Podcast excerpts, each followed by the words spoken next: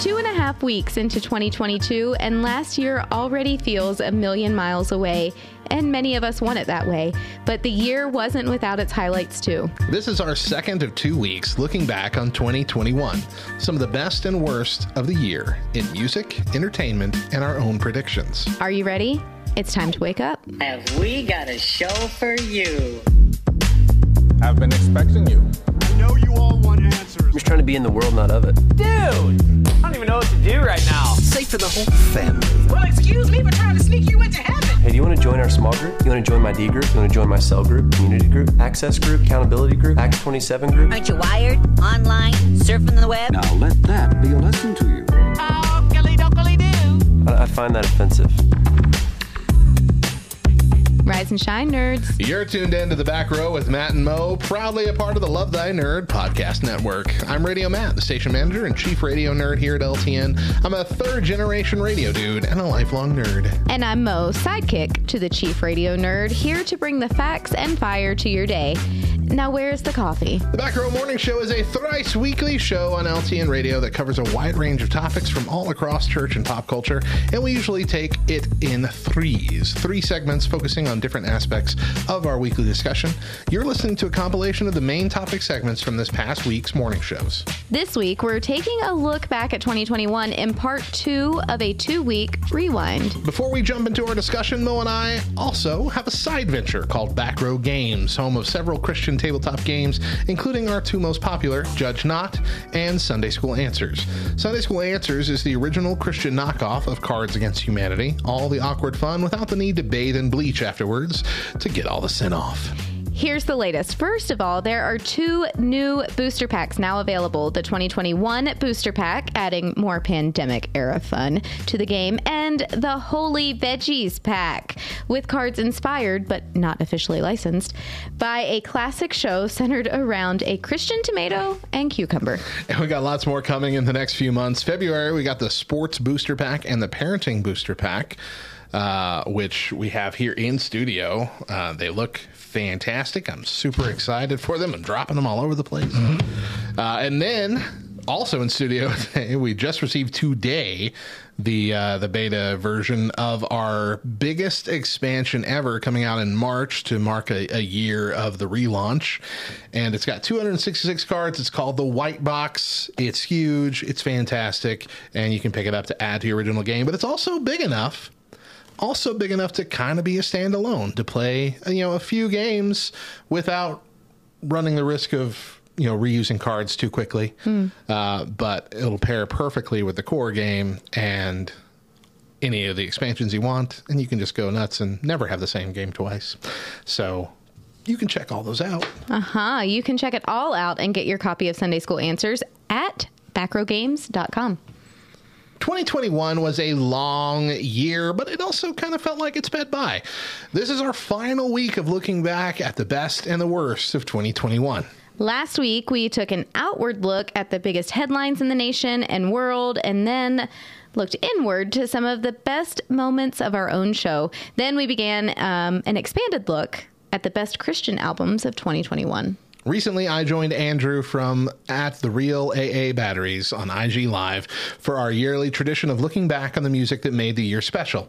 We each came up with our own list of the top 20 Christian albums of the year and compared them. And last week, we took you through our first 10 picks, beginning with the 20 spot, counting down to 11. And now we're going to pick up where we left off for the top 10. Here we go. So, Uh, number 10. So we're halfway through. top 10. We're in All our right. 10 now. Here we go. No turning back. So, um, so number 10, another another band I've never heard of. Um, Glowing Moses and with Ooh. Event Horizon. Mm. So basically, so it starts off with an acoustic, with an acoustic track, a short acoustic track. But when you get into when when you get into the next song, you know what kind of album you're you're going into, because the main star is the guitar. Um, it's got some really ni- really nice drum work. The vocalist the vocalist does a really good job, but the guitar is the star of the show. Um, it, it's got some really really just beautiful guitar work um, through through each album. Honestly, through each through each song, I mean. So it uh, and honest, it's a short it's a short album. Like it's kind of like it's that it's that album that's like you can't really call it an EP, even though it's pretty, even though it can be pretty short. But um, honestly, um, there aren't there aren't that many um, Christian albums are out there that where the guitar is the star of the show, and it was it's just very refresh. It's a just a very refreshing uh, listen to for the rock genre anyway. Yeah, um, I'm trying to remember. I I only heard of them last year, and they had a song called um, "The Mountain," uh, and that was my first first uh, listen for Glowing Moses. I didn't even know they had a, a new album out. Uh, this is another one of those that's really, like you said, really under the radar Yep. uh, bands that it's hard to find uh, on listings of new releases. Yes. So yes, yes, I'm excited that there's a whole album. Yeah, nine tracks. That's weird. Yeah. I guess it's just enough to technically be considered a full album. Yep. All right, number 10 for me is um, Death Therapy, Melancholy Machines, uh, dark yet very upbeat, crazy mix of interesting projects. Uh, Tension and Melancholy Machines, the title track, are my favorite on the album. Um, I'm noticing I just really like experimental stuff. now that Yeah, I'm going through this yeah. list and explaining it, most of my album, most of my album choices so far have had the word experimental in the description of what I'm trying to say. Uh, but Death Therapy has been fun. My, the first song I heard from them was their version of uh, Gnarls Barkley's "Crazy," uh, which was very, you know, it was very dark and and slow and deep the way they did it. Um, made it very like uh, ominous almost, as opposed to the goofy song that it was when Gnarls Barkley did it. Um, but it's yeah, it's it's this is a very unique style uh, of music that they come up with, uh, dark yet upbeat. It's hard to it's hard to even fathom that in your brain. but uh, yeah, it's it's a fun album. Give it a listen. Sounds good. Number nine, we got "Remember" by Future of Forestry. Mm. So, Future of Forestry, it's just they don't release a bad album ever. Honestly, it's like I remember. It's like I remember one of the first songs I've ever heard of is like from their EP. like, This was like 15 years ago, or even more, called uh, "Slow Your Breath Down." Mm. Um, and the, I I just instantly became a fan, not only because of just the lyrics and the and the music, but also just their uh, just them being master music musicians, going from uh, instrument to instrument to instrument. Yeah. And I know, like lead singer, I forgot his I forgot his name, but he's just a, an incredible singer and an incredible musician and lyricist. It, um, he's just the whole pack. He's just the whole Uh, Eric, it's like Eric yes, yes, Ao Young, Ao Young, Oi Young. yes. I don't yes. even know how to pronounce it. Yeah, like it's like Ao and Young together.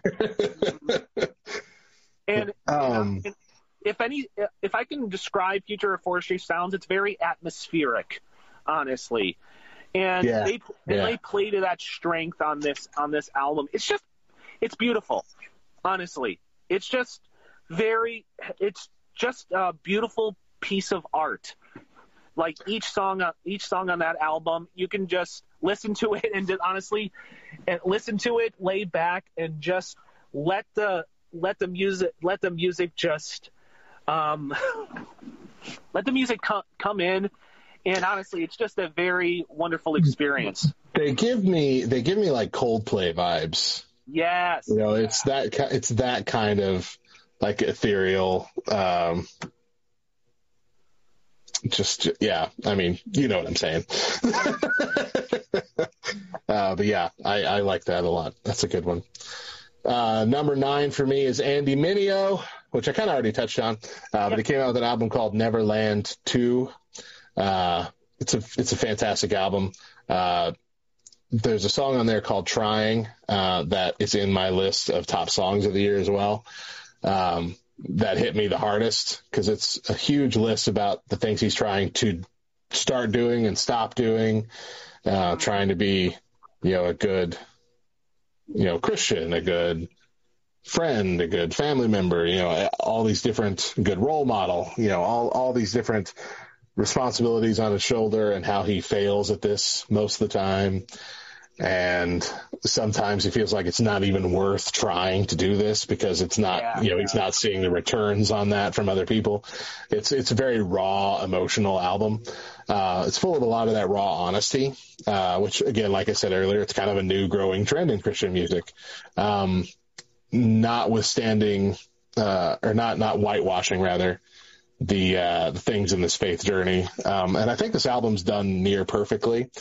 Um, the only issue that I have, and it's uh, I guess a more and more minor one with every year uh, that passes, but there's there's more and more Christian albums that have put cuss words in their lyrics Yep. Yeah. Yeah. I agree. that uh, it kind of bugs me because, but more more from just like a, I want to be able to be. I, I used to be able to know that I could play this whole album, you know, in church or in youth group or whatever, and not have to worry about my kid hearing, I know. you know, yeah. the D word or something, the F word, and uh, Andy Mineo on the song, even in trying, you know, he uses the D word. It's not a lyric per se. It's just more like an, ex- you know, one of those in between lyrics, exasperated kind of, you know, not hype words, but you know those words that are in between the lyrics.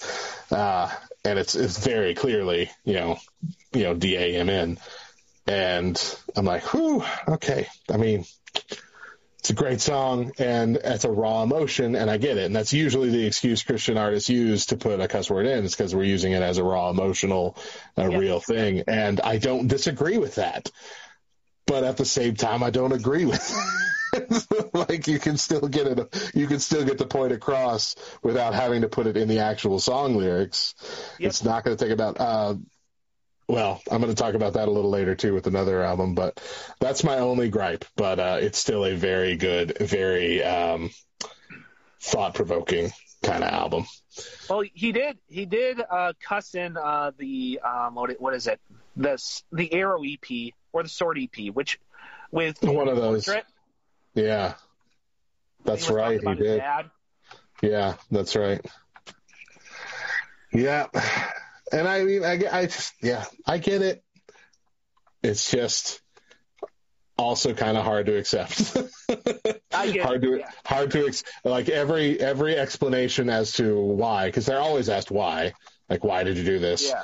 every explanation is like well it's the only word that would have worked i'm like no the english language is pretty big Yeah. uh, that's that was that was John Reuben's that was John Reuben's big excuse when he came out with uh, what was it futuristic, where two of the songs on there had the S word in it, yep. and they're like, well, why did you do that? And he goes, well, th- I just feel like that's the only word that would explain how I felt. I'm like, no, dude, no. If if if you're a lyricist, you can paint the picture without having to use that word. But yeah, Yeah. I just it's I feel the same way about comedians. I'm like if your if your punchlines are curse words, then you don't know how to write jokes. like the most the most popular Christian or the most popular not Christian comedians, but the most popular comedians are like Brian Regan, Jim Gaffigan. Uh, those are the biggest names. Jerry Seinfeld, biggest names of all time. None of them hardly ever, you know, use cuss words, True. and none of them are really like for for uh, the punchlines of their jokes. It's a cheap, it's a cheap usage of language for sure. that I feel is just an easy out. Yeah. But anyway, soapbox over for now. for now. For now. Okay, I, we're on to number eight. Number eight, Number I've got I've got Blue Flower by Gray Havens. Another another a band I've never heard of. I love Gray Havens, dude. I love them. Okay, I I they released um they released one song, their lead single for the album. I thought it was good. It it it, it definitely had some folk vibes to it. I, Yeah. I, I love some folk music, but I'm not really a like a a die-hard fan of that genre. However, more like when I listen to their second song, I'm like, hold on there. This is going to Mhm. be this is going to be something really experimental, very unique, and it's like from uh, from each song just got like progressively more interesting and progressively more just uh, experimental. And I just enjoyed every minute of it. Honestly, it's like a music. It's like a. It's like they started out with the uh, the folk genre, but then just added some different elements to it with each with each song. I got some Imagine Dragon vibes. Yeah, they're a they're a com they're a complex uh, group for sure. Yeah, uh, it's really it's it's a, a, two people. I think it's a guy and his wife. Honestly, I don't really know who they are, but um, but they're they're they're they're complex musically, and uh, yeah, I've let's see. First song I heard from them was uh, "Diamonds and Gold," which is a beautiful, beautiful song from 2019. Uh, they did a song called "High Enough" with Propaganda, which was really good. Like, I mean, they got a lot of re- they release a lot of remixes of their music, which are you know taking what's not necessarily like a, a dance kind of party tune and making it something really cool. Uh, but yeah, I think uh, it's "Tread the Dawn" on that album because that's the latest yeah. song that I have from them. Yeah, I don't think I've heard that whole album yet, but I know they came out with "Tread the Dawn," uh, and I really loved that one. Um, yeah, what what was the name of the full album again? Oh, blue blue flower by Gray Havens. Yeah. Blue flower. Yeah, I'm gonna have to give that one a full listen. Yeah, that's they're they are they are dope. They're dope. Uh, number eight for me is Paradise Now, uh, with their album We Never Die. Uh, have you ever heard of them? No, this is my first time. Super under the radar for me too, but they they I think this is their first full album. They had like an EP kind of thing last year, um, or the year before. I don't remember. Uh, but this is they're like the the best way I can describe their sound is a mix between Switchfoot and Skillet. Okay, two of my favorite if that's, there. If that sounds intriguing to you, you might like Paradise Now. Uh, some of my favorite songs are "We Never Die," "Losing Myself," "Haunt Myself," "Bring Me His Head." I mean, they're they're it's very very very good. Uh, this is I don't know, I really don't know all that much about them. I feel like they're a very new band. They present themselves as like they're very new on the scene. Yeah. Uh, they might have been doing it for years. I don't know, but but uh, this this is a great album. If this is their, you know, let me look it up. Let me look it up right now. If this is their first actual album or not. Paradise. No, I should have done this already. Uh, discography. What do we got here? Um, Paradise Now, and it's uh with a exclamation point at the end. Paradise Now. That's their band. Um. Looks like they've been doing like some little things. Okay here and there, but uh, I think this is their first full album um, with uh, Tooth and Nail Records. Um, yeah, yeah, that's what it looks like. So we never die, Tooth and Nail Records. They're a uh, they're a Belgian group, I think. but they're I mean they're really good. Uh, they're gonna give us a lot of good good stuff for sure. okay, so we're on to number seven. Okay. All my questions by Bethany Barnard. Um, so if you don't recognize the name, Bethany Barnard used to be used to be Bethany Dillon. Oh, okay, okay, okay. Beth- I remember that one. So, so Bethany Dillon married one of the, the Shane ba- Shane Barnard, who's from Shane and Shane. Oh. So now, now she's Shane Barnard. So now she's Shane. now, now, oh my gosh, yeah, okay. Now she's Bethany. Now we're confused. Now I'm confused. Yeah. I know we're living in 2021, but I know it's 2022 now. But I am confused as to how this all works. The funny thing is, is like, the funny thing is, is like, I actually wrote a review of this album on JesusFreakHideout.com. They published it, and they made like, uh, and uh, they made an edit where they're like Bethany Barnard, formerly known as Bethany Dillon. Oh, they did it backwards. Oh no, no, no, they did it right ways. Yeah. Mm-hmm. They added it to it. I got you. Yeah. I got you. I got you. So I'm like, I heard Bethany Dillon before. Kind of like with Sara Groves, she's been in the game for a very long time. Yeah. Um, now with oh. this, so she released an album this year, All My Questions, and uh, and the best way I can say it is it's beautifully simple. Uh, acoustic guitars, uh, minimal drums, uh, pianos, little bit of strings. The vo- the vocals are just soft and sweet. What really won me over were the lyrics, though, because this is a worship album, but this is an honest worship album.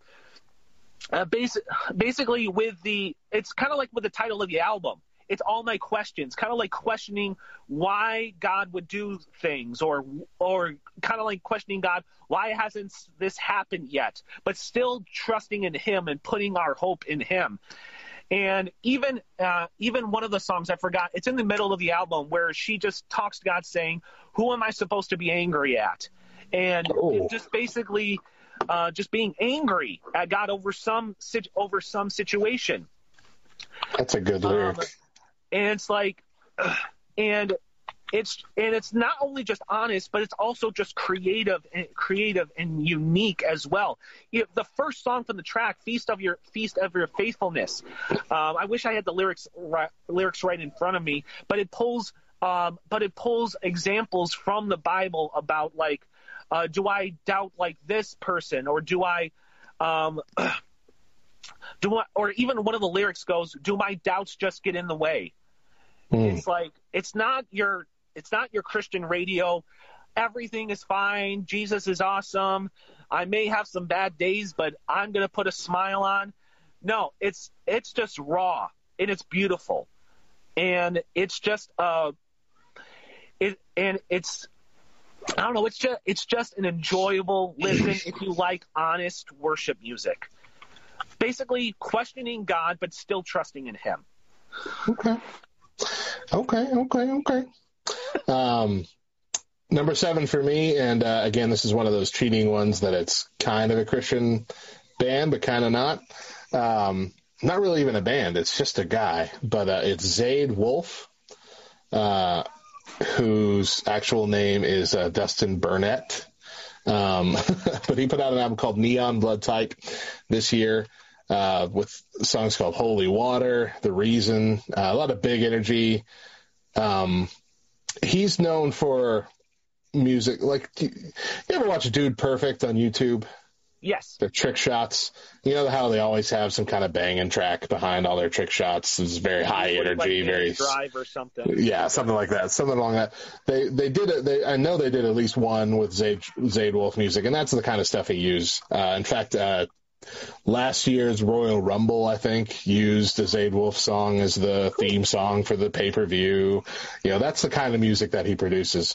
Um, and so Neon Blood Type came out. It's a, it's still big energy, a little bit different feel, a little more fresh feel just uh, similar enough to give you that same big crowd energy though. But this is this is like sports music. You know, this is sports highlights music. This is uh, action movie trailer kind of music. Uh, and so it's not it's not stuff that's super deep. It's not stuff that's super introspective. It's just kind of crush. This is this is stuff you listen to in the gym. You know, this is the kind of you know this is stuff you go to for for that. So this is uh, just his newest album.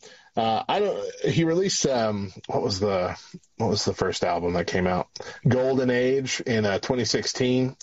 Uh, and that I think is still his best album, like his first album, um, because every single song on that was just a hit, like a just a, Yeah, a, yeah. a head banging good time. Uh, so I, I, I don't think it's as strong as that, but it is still miles above most uh, artists that try to do this, try to pull this off, and he does it all himself. Like everything, Awesome. all the music is all produced by him. Uh, everything, it's great. Does it all alone. There we. That's awesome. I love it. Okay, Uh, number six. number six. So at number six, I have Fallstar, Sunbreeze. Yay, we have one in common again. Yes. Now I really feel like last year we had a lot, a lot in common. Like we, we kept saying the same ones, and this year it hasn't been that way. There you go. Okay.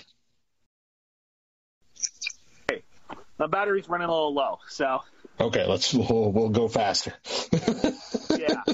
So, so Fallstar Sunbreather. I'm not going to say too much about it, just because you said a lot about it. One of my favorites songs on there is "Get Me Out." Um, it's just raw, intense, with a little bit of rap thrown in there. Yeah. But effective though. It's not cheesy. And Yeah. like one thing I like about this album is that it's not afraid to pull any punches. It's like uh, for for like for instance, like in the song "Get Me Out," it's like uh, everyone wants to feel justified, but you got what it takes to abide in the light. You know, that's like Mm. that's some meaty lyrics right there, honestly. And it's like even in uh, Chroma, the first song, it goes like, "I'm not scared of the dark, but I'm afraid of blank pages." And it's just, I don't know, it's just in your face, inten- intense, and it's just an enjoyable, unique listen.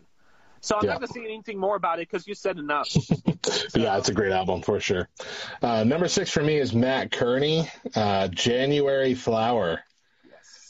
Best project in years from him. Uh, Running in Circles, Pontiac, Can't Look Back.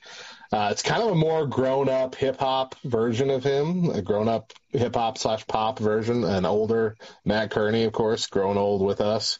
Uh, but it's not it's more grown up but not in a way that makes you feel too uh, makes him feel too old for the genre like he he feels like the the grandpa of hip hop at this point you know but Yep, but in yep. but in the way that it's like you know he's the old timer like you know he's the one that knows what he's supposed to be doing sure. uh unlike maybe like KJ52 I love KJ52, but it just kind of feels like he's just kind of clinging on. I agree. I love him to death, and and he produces a, a a really great track every now and then. But it just kind of like he he announced a couple years ago that like this was his last album, and then Yeah. that changed, and he's still making more. And I'm like, yeah, you know. It's like you know, The Office should have ended after season seven, you know, kind of thing. Just let's just let's stop here and have what you have. True. But no, this true. this yeah, but this but this album is fantastic. January Flower is fantastic. I wasn't expecting much from it at all. All right, top five. Okay, I've got uh, Lathan Warlick, "My Way." This is a per- this is a rap album, but it is a rap country album though. Oh, I know who you're talking about. Yeah. Now you got one of the top my fa- one of my favorite songs of the year is called Over Yonder. He he collaborated with a bunch of uh, like popular or country artists as well, and this song is this song is the better version of um, Old Town Road. it's like and honestly and honestly um over yonder it should be an it should be like the song of the year just because just because of what it's talking about because it's like one of the lyrics goes is like um, we believe we believe in doing life with each other living one nation of, of under god not being so divided by a color it's like it's just a it's just a an out it's just a song just about doing life together as a body of Christ, as just people, you know, not Yeah. about pre- prejudices or anything like that. And each song, honestly, marries rap and hip hop with country beautifully. Honestly, it's just a, it's just a fun listen. Each each song, there's no bad song on there. Yeah, I remember. I remember hearing that this album was coming out and being intrigued by what he was going to pull off, but I haven't listened to it. I'm going to have to give that a listen. Yeah. I mean, it's hard, man. It's hard to blend country in to make me like it. So it's Yeah. going to be a test. Like I, like I said, uh, uh, uh, uh, Crowder's the only one that can pull it off with worship music with me. Um, little bit Mac Powell. Mac Powell can do it a little bit. Uh, Need to Breathe really rides the line of that, but it's more sure. just his voice. But uh, anyway, okay. Number five for me, I don't need to talk about all that much because you've already had it on your list, but it's Indie Tribe's Upper Hand. Uh, no big deal. Mogli the Iceburg, Jon Keith, and DJ Mike KLV. There it is. Uh, it's a, a lot of it is a fun poke at the rap industry's eye. Uh, because they're all independent and they all plan to stay independent. Uh, at least that's how they present it. I know nobigdyl, uh, particularly, but one of the big lyrics on there is, uh, in that song says he released uh, the album called Lowercase because it's not about that Capital, talking about Capitol Records. Yes. And I'm like, oh, oh, that was a, whoo, that gave me a heartburn just Oh, to hear that. I'm like, that's a, that's a, that's a, whew, shots fired right there, Yeah, kind of sure. thing. Um, but uh, yeah, Tribal Council is uh, one of my favorite songs on that because it's got it's got all four of them in it. Holy Smoke is a really good one, uh, heavily leaning on nobigdyl. Um, also, he plays he plays he plays fast and loose with the lyrics. Um, because like he has a with the you know we're talking about like the cussing and stuff. He doesn't cuss, but he Holy sh! But but then almost yeah. it's like you the sh- you the holy crap, and I'm like oh oh I love the line, but oh it made me uncomfortable. um, it's like Christians who are using like ish. You know, as a, as the replacement, I'm like, oh, that's so too close to the actual word. but uh, technically fine. So, but I know it's like you said, it's a very fun album, especially because it's just basically an entire album of collaborations uh, between the mixture of these four. So, Yep. yeah, love it. Okay, the other entry for Crumb, a Black Lung. Black Now, Lung. He now with Dart, he was uh he was the lead rapper. He was rapping through that whole thing. With with Black Lung, he was in the production chair, like providing okay. beats and everything, but and providing guest rappers. on. Oh, okay, yeah. When I looked that up, I saw like every single track had like a guest rapper. Okay. propaganda, Cool. Derek Minor, Manchild, Manchild, uh, There he has it. Seth- um, let me see, Sintax the Terrific, Heath McNease. Um, had like, uh, what's? Oh, come on, I'm ju- I just thought of his name. One, of- um, but a lot of underground rappers on there. Each I saw Pigeon John on there. What? I saw Pigeon John on that list. Yes, Pigeon John. Yeah. yeah. And Theory Hazit had one of those tracks too. Yep. He, Yeah. he gives every artist a chime, uh, their time to shine on it. Brings their own unique cool. style, unique flow to it. And honestly, it's like it's and each track is like two minutes. Honestly, it's a it's a very it's a short album with that many guest guest spots on there. But Hmm. but honestly, it does. They don't waste their time. They don't waste their time on that on that album though. They spit fire on each track and They come out swinging. Tom does Okay. a, a fantastic job at producing, just uh, producing the just cl- so cl- clean underground hip hop sound on each track. Wow. So Okay. All right. Uh, number four for me is uh, also one that you've already brought up, Judah's three plus 7 Uh, don't know if I believe it. Just because, just because was the first like single off of that. That ooh, I'm like, man, like the the lyrics seemed shallow and seemed weird, but the way he presented them, you know, he loves you just because, just because, just because he does. Uh, um, just because he does. That's how it goes. Yeah. A new, so it's, you know, the new experimental worship project lead singer. He's the lead singer of Judah and the Lion, yeah, that's, which, that's what I thought. yeah, who, you know, they, I appreciate the fact that he's, he's getting into more worshipful music because that's how Judah and the Lion started.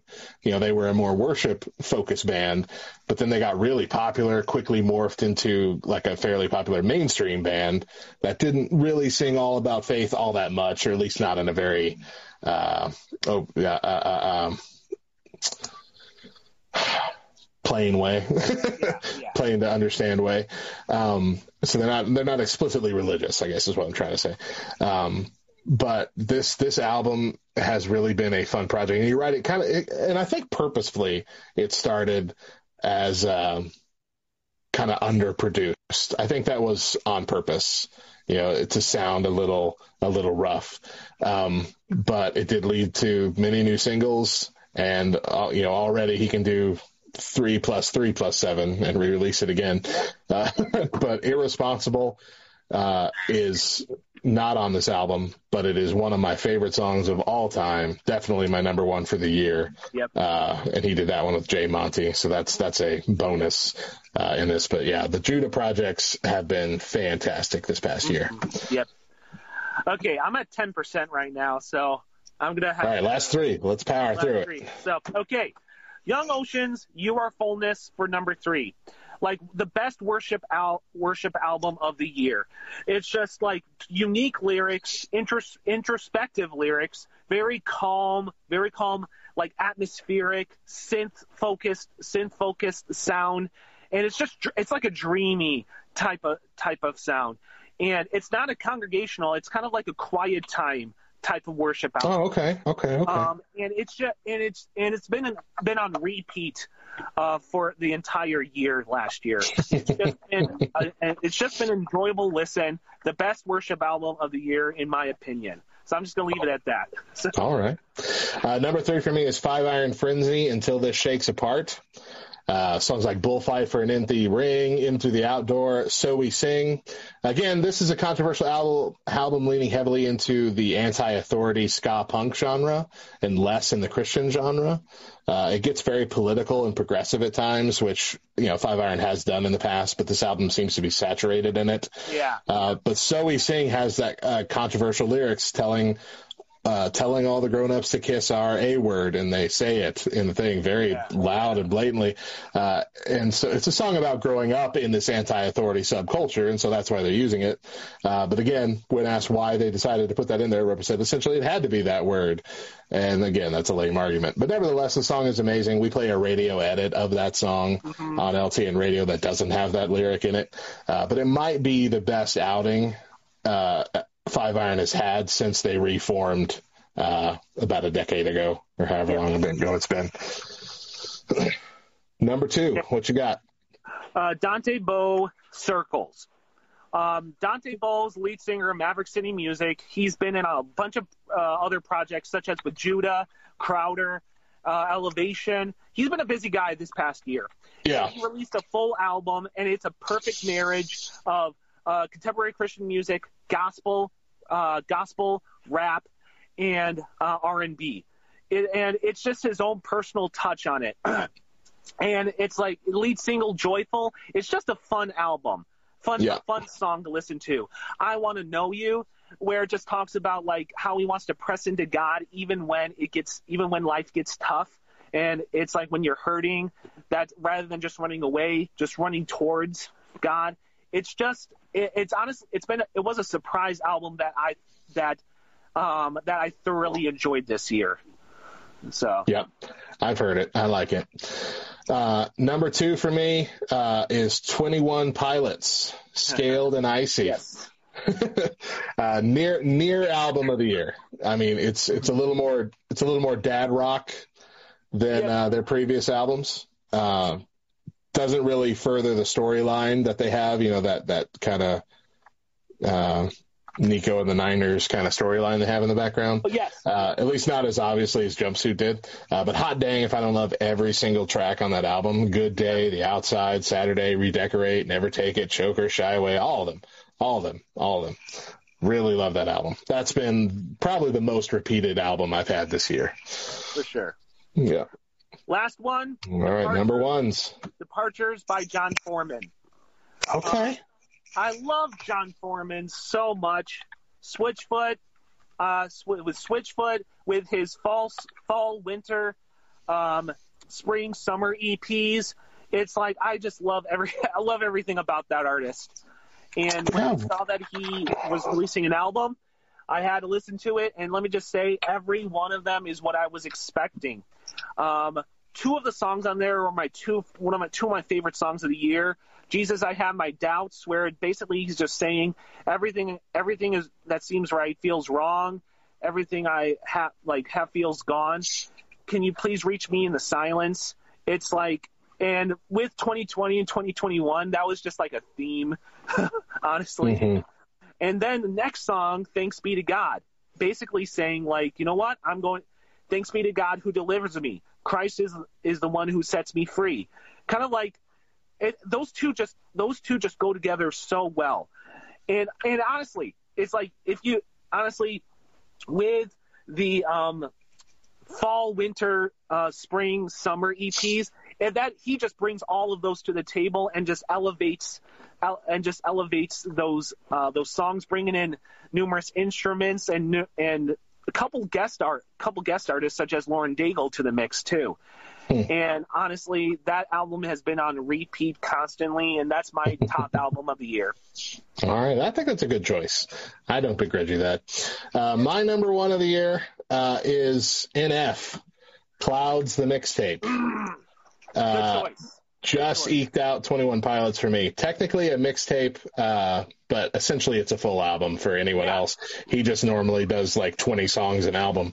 Uh, it is full of amazing bangers, crazy features with Hopsin and Tech N9ne. Um, but songs like Just Like You, Trust, Layers, Clouds, Lost, and uh, the amazing track called Story. That's my Which- top. That's one of my top tracks of the year. Oh my gosh, uh, the music video. Yes. Best best music video of the year for me too. Yes. I, I, it's it's it's a kind of that song itself is in a genre of kind of rap music that is not all that common, but it used to be more common, where you're actually just telling a narrative, like you're you're actually telling a story. It doesn't really have anything to do with you, the artist. It's just a fiction that you're telling, and they're they're fun, they're inventive, but that that music video that they put together for it is just absolutely enthralling uh, for some of my some of my best wasted time this year has been watching other people react to that on YouTube Oh, because oh, you'll just you'll just see them just panic mode as that that story's being told.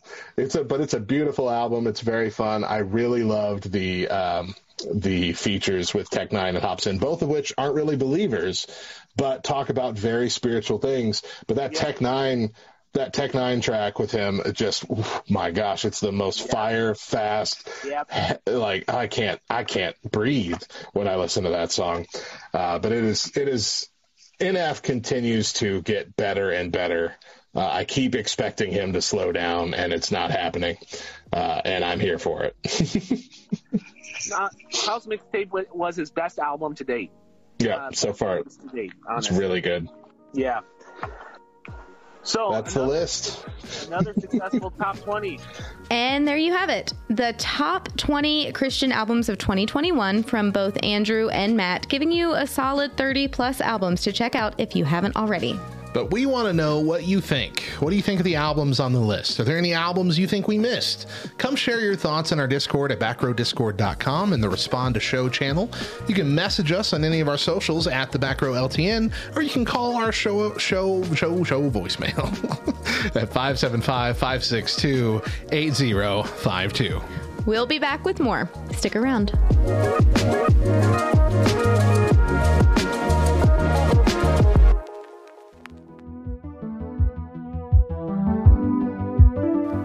Hello everyone, I'm Radio Matt, and this is Reviews of the Nerds.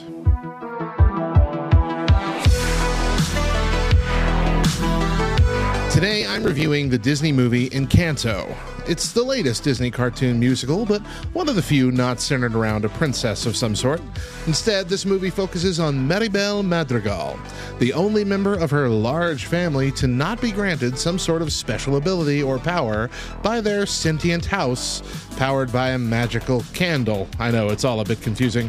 And uh, I'll be honest, it took me a couple watches to kind of get everything, and even then, I'm left with several questions or at least several assumptions to fill in the story gaps. The biggest being, why did this all have to happen at all? I mean, what happens? The magic starts to disappear. This becomes the crux of the story, finding out the why, and I feel like the movie only gets 80% of the way to answering that question, but then just jumps to the conclusion.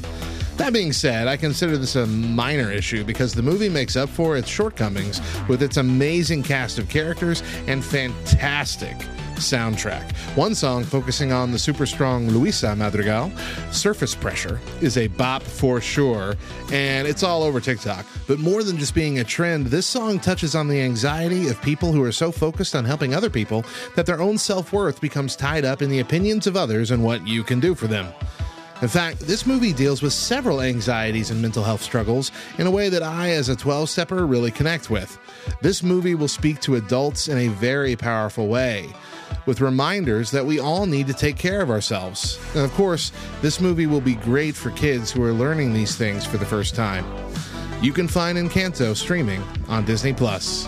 I'm Radio Matt. This has been Reviews of the Nerds, and remember, it's okay to talk about Bruno.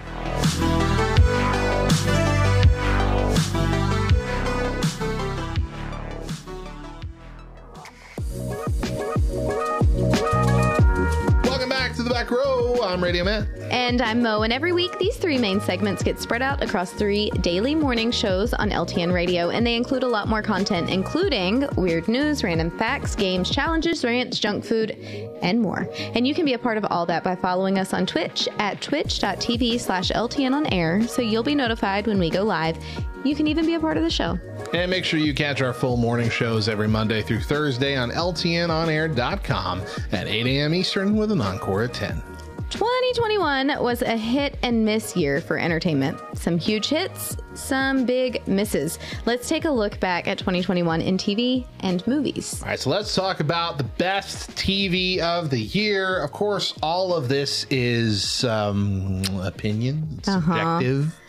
Yeah, Uh, totally. you might disagree with some of these. I've watched one on your list here. So jump in when you have thoughts about it. I'm sure you've heard stuff about some other ones. You can tell us if you were interested in some of these. A couple of these I haven't even seen yet, though, because this these this is a compilation of a couple different lists online for the best and worst. So it's not specifically our opinions either, but we're going to give you our thoughts. cool. Best TV. So someone put Hawkeye in this list, Okay. but Hawkeye has been kind of drug on uh on the interwebs. Really? Yeah, people didn't like it as much. it. People didn't like it as much as the other ones. But did they have like a high standard? And I think everybody kind of has a high standard for Marvel projects and for Disney projects. I mean, and that's a fair standard to be honest. But yeah, and I think I think they were upset, and I'm, we'll, we'll try not to do a bunch of spoilers in these things, but I think they were upset that it wasn't as focused on just Hawkeye as they wanted. Like this was kind of a more of a passing the torch kind of thing, okay. but I think they really everybody was really looking forward to a Hawkeye centric show, and that's not really what we got. We got a kind of a buddy cop kind of thing Okay. and the passing of the torch kind of thing. I still liked it. I'm very I'm much more forgiving of things than most people tend to be. Yeah. like I don't I don't tend to hate everything that people on the internet hate as at least as badly. Like well, I mean, we'll get into that a lot in this list, I'm sure. Uh, but I liked it a lot, and I liked uh, some of the cameos that we had, surprises in there. I mean, it's it's all driving a story, guys. If it's not the best, just accept it for what it is, knowing that it's going to be building something up and hope for better next time. Sure. When you've been doing this dang connected universe for what? It's been uh, 2008, I think, is when Iron Man came out. Since 2008, Has it really been? they ain't all going to be winners. You got to ride with it. That's from the. Not uh, everything's gonna be a chicken dinner. That's from the um, David S. Pumpkins skit on SNL, where it's like a hundred hundred floors of horrors uh, skit, a Halloween thing. it's like every every third one is David Pumpkins doing a weird dance, and they close it the, by the third time they're like, well, "Enough with the David Pumpkins." They're like, "Look, it's a hundred floors of frights. They ain't all to be winners." I do actually know what you're talking about Yeah. now. It took that entire explanation for me to to get on the same page as you. That's one of my favorite skits of all time. Yeah. David S. Pumpkins. S. There's, he's got a middle initial now. I'm so in the weeds with David Pumpkins. All right. Uh, only murders in the building. Never heard of it. Oh my gosh, Mo. I have not. This is one of the might be the best like Hulu original show Really? I've ever seen because Hulu's not been a, not been full of hits for me with their originals. This is Steve Martin, My goodness. Martin Short, and someone I definitely should know the name of, but I can't remember at the moment. But a young girl who's in a lot of stuff, Okay. uh, and it's about they're all they like. It starts off with them all realizing that they love this certain crime podcast, Okay. like true crime podcast, you know, that follows a real story. Then someone gets murdered in their building, and they think we're going to start a podcast about it as it's going on. And so it's like this murder mystery, comedy, drama. It's brilliantly done. Yeah. It's got a lot of awesome cast members in it as well. Um, Yeah. Uh, Selena Gomez. Selena Gomez. See, I knew it. I actually almost said that. I'm going to be real real with you. I really almost said Selena Gomez, but then I thought no, because if I'm wrong, I'm going to look like an look idiot. but anyway, it's really good. You should check it out. Turns out you look dumb anyway. It's I'm got a lot. it does have a lot of like f words in it, Oh, which is stupid, and that's what streaming channels do. Like no regulations. Hey, we don't we have can say whatever we want. We don't have to rate it. That means everybody wants to hear the f word in every third word. Mm, not really. But other than that, Martin Short and Steve Martin are hilarious in it, and they always are. Awesome. They're always funny in everything they do, but especially when they're paired up in some form or fashion. Uh, okay, back to Disney and Marvel. Loki.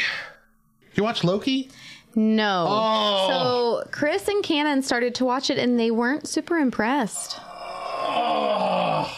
They weren't. You can't just start to watch it. There's six episodes. You have to watch yeah, the yeah. six episodes. This isn't a season of a TV show. Hold up. Hold They have up. to be treated like a single movie. You can't just walk out in it's not a movie. But it's It got to is- be treated that way. No. Because it's what it's Matt. essentially set up as. Oh, hold up. It's a mini series. We're about to have a telling whole one story. debate on something else right now. That no. Yes. For these. If it is presented as a show, then it needs to be presented as a show. gotta expand, you got to expand your mind here. This is No. something new. This is something different. This is something outside the box. It's never been done like that. Sorry. That- okay. Southern, your Southern Baptist is showing though. All I need is a casserole dish and a Bible cover. All right, the docu series, uh, "The Beatles Get Back." I have not yet seen this, but I've heard such amazing things about it that Yeah. it is on my very near list to watch. Uh, so I'm excited for that. Ted Lasso. Uh, I was first. I first watched this just a few months ago. Uh, I watched both of the seasons, and I believe I described it as the most wholesome uh, TV show on air today that is full of cuss words.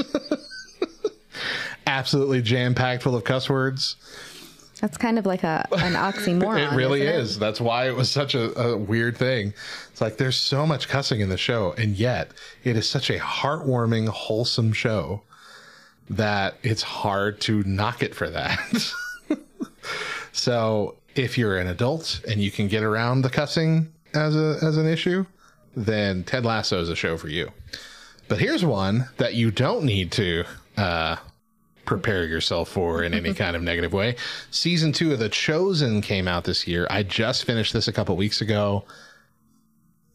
Guys, I have heard it's really good. guys. The first season was phenomenal. The second season, just as phenomenal. I also watched the uh, like Christmas special they did too, which was really neat. It was outside of the main story. I just want you to know you sounded super oversaved just then. I also watched the Christmas special that they did. all the chosen branded Bible software, uh, keychains, bumper stickers, T-shirts, hats, all signed by the cast and crew and the person who played Jesus. So just want you to know, have an in. Um, got a plus one if you want to go with me. Uh, the Chosen season two is fantastic. Their plan is to do seven years of this, I believe, seven seasons of this. Uh, I really, really hope they continue to be funded for it. Uh, I mean, that makes sense that they would choose seven Yeah. seasons. But it's really well done. Really well done. You got to check it out. You can watch it for free, essentially. And I believe season one is now on Peacock, uh, which is surprising. I didn't know they were going to make any kind of deals like that. So, assuming that's going to continue on, then by the time they start releasing season three, season two should be on Peacock. So, if you have Peacock, check out season one if you haven't yet and get into this because it's literally the best done Christian media ever. An epic, episodic telling the story of Jesus and the disciples, but not in a way that makes you feel like, "Ee, more cringy, cringy Jesus movies. Like, golly. So entertaining, so well done, funny. It's great. I'm going to go on about it forever. Hmm. The exact opposite of this kind of show is the next show on our Oh list. my gosh. Squid Game. I mean, if you haven't heard of it by now, you've been living under a rock because it is the most popular show pretty much ever on Netflix, I believe. You don't know. I mean, it's great. It's fun. You've But- been living under If- a rock. You don't don't feel like you're up to watching this kind of movie because of the. Yeah, I mean, there's plenty of reasons why not to. right? uh, or not movie, but show. Uh, you can get a feel for it by going to MrBeast's channel on YouTube and watching like the giant recreation of the games that they made, right. which yes. was really cool. yeah. And it showed you all the fun games and you know the the stakes in those games. You don't get the actual story behind everything going on, but you at least will have an idea of what everybody else is talking about without making you feel like you're forced to watch the show. Yeah. And lastly, on the best of TV, WandaVision. Is that the one you've seen? That's the one you've seen. Yeah. Right. Okay. That's the one I've seen. it's the only one. But you liked that one, right? I loved it's it. such a good show. Super good. Someone uh, on Twitter, and we'll talk about this in the uh, Twitter poll. Uh, somebody on Twitter said they stopped after episode two because they couldn't get into it. I'm like, ah, you didn't get into it. It The can't story be just watched. starts right there. You can't, It can't be watched. Exactly. it's a whole narrative. Oh, no, it is. I. so upset. It is really good. And it does take a minute to actually get into. You have to commit to it to watch it. But there's a reason, and it's a pay, and there's payoff for it. Sure. It's payoff. I mean, I feel like that You get rewarded. you don't actually get rewarded. I mean, don't start promising things that we can't carry out. There's a satisfying reason. I've put it that yet way. to get rewarded for my time here. Probably still not going to get rewarded with the, the continuation of this story in the next Doctor Strange movie. Yeah. Yeah. The rumors I hear of what Wanda's doing in that movie. it is. Sip the tea right there. Your Southern God, Southern Baptist is showing right right, there. He. If if the rumors I hear of what Wanda's doing are true, All right, let's move on to the worst TV. Again, All this is not officially our list, but this is a uh, collaboration of lists on the internet. Cool. The Celebrity Dating Game. yeah, that was dumb. It was dumb. I think I watched two hosts? episodes. I have no idea. It was uh no, it was um uh the new girl. What's her name? Zooey Deschanel. Zooey Deschanel and Michael Bolton. Oh yes, you're right. You're right. Oh my gosh.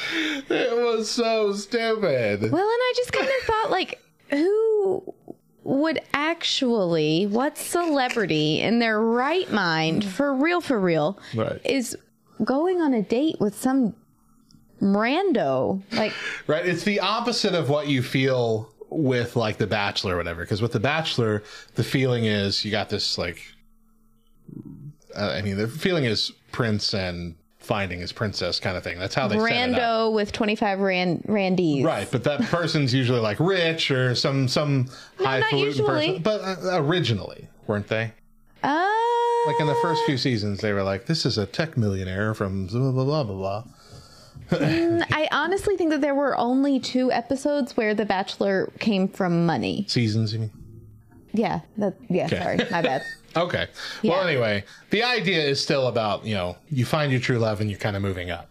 With this, it's like we got someone who's rich and famous looking for their new schlub. Lifestyles of the rich and famous. Yeah, It's not mhm. the same thing. It's not the same thing. Okay. Uh, Alter Ego. I haven't seen it. This was a, I believe it was a, uh, like a singing competition, but instead of them like, like wearing mascot costumes like that other show, Uh huh. or the judges not being able to look at them like on The Voice until Uh-huh. after they accept them. You were a computer animated avatar animal or person or whatever. And it was all kind of a virtual show.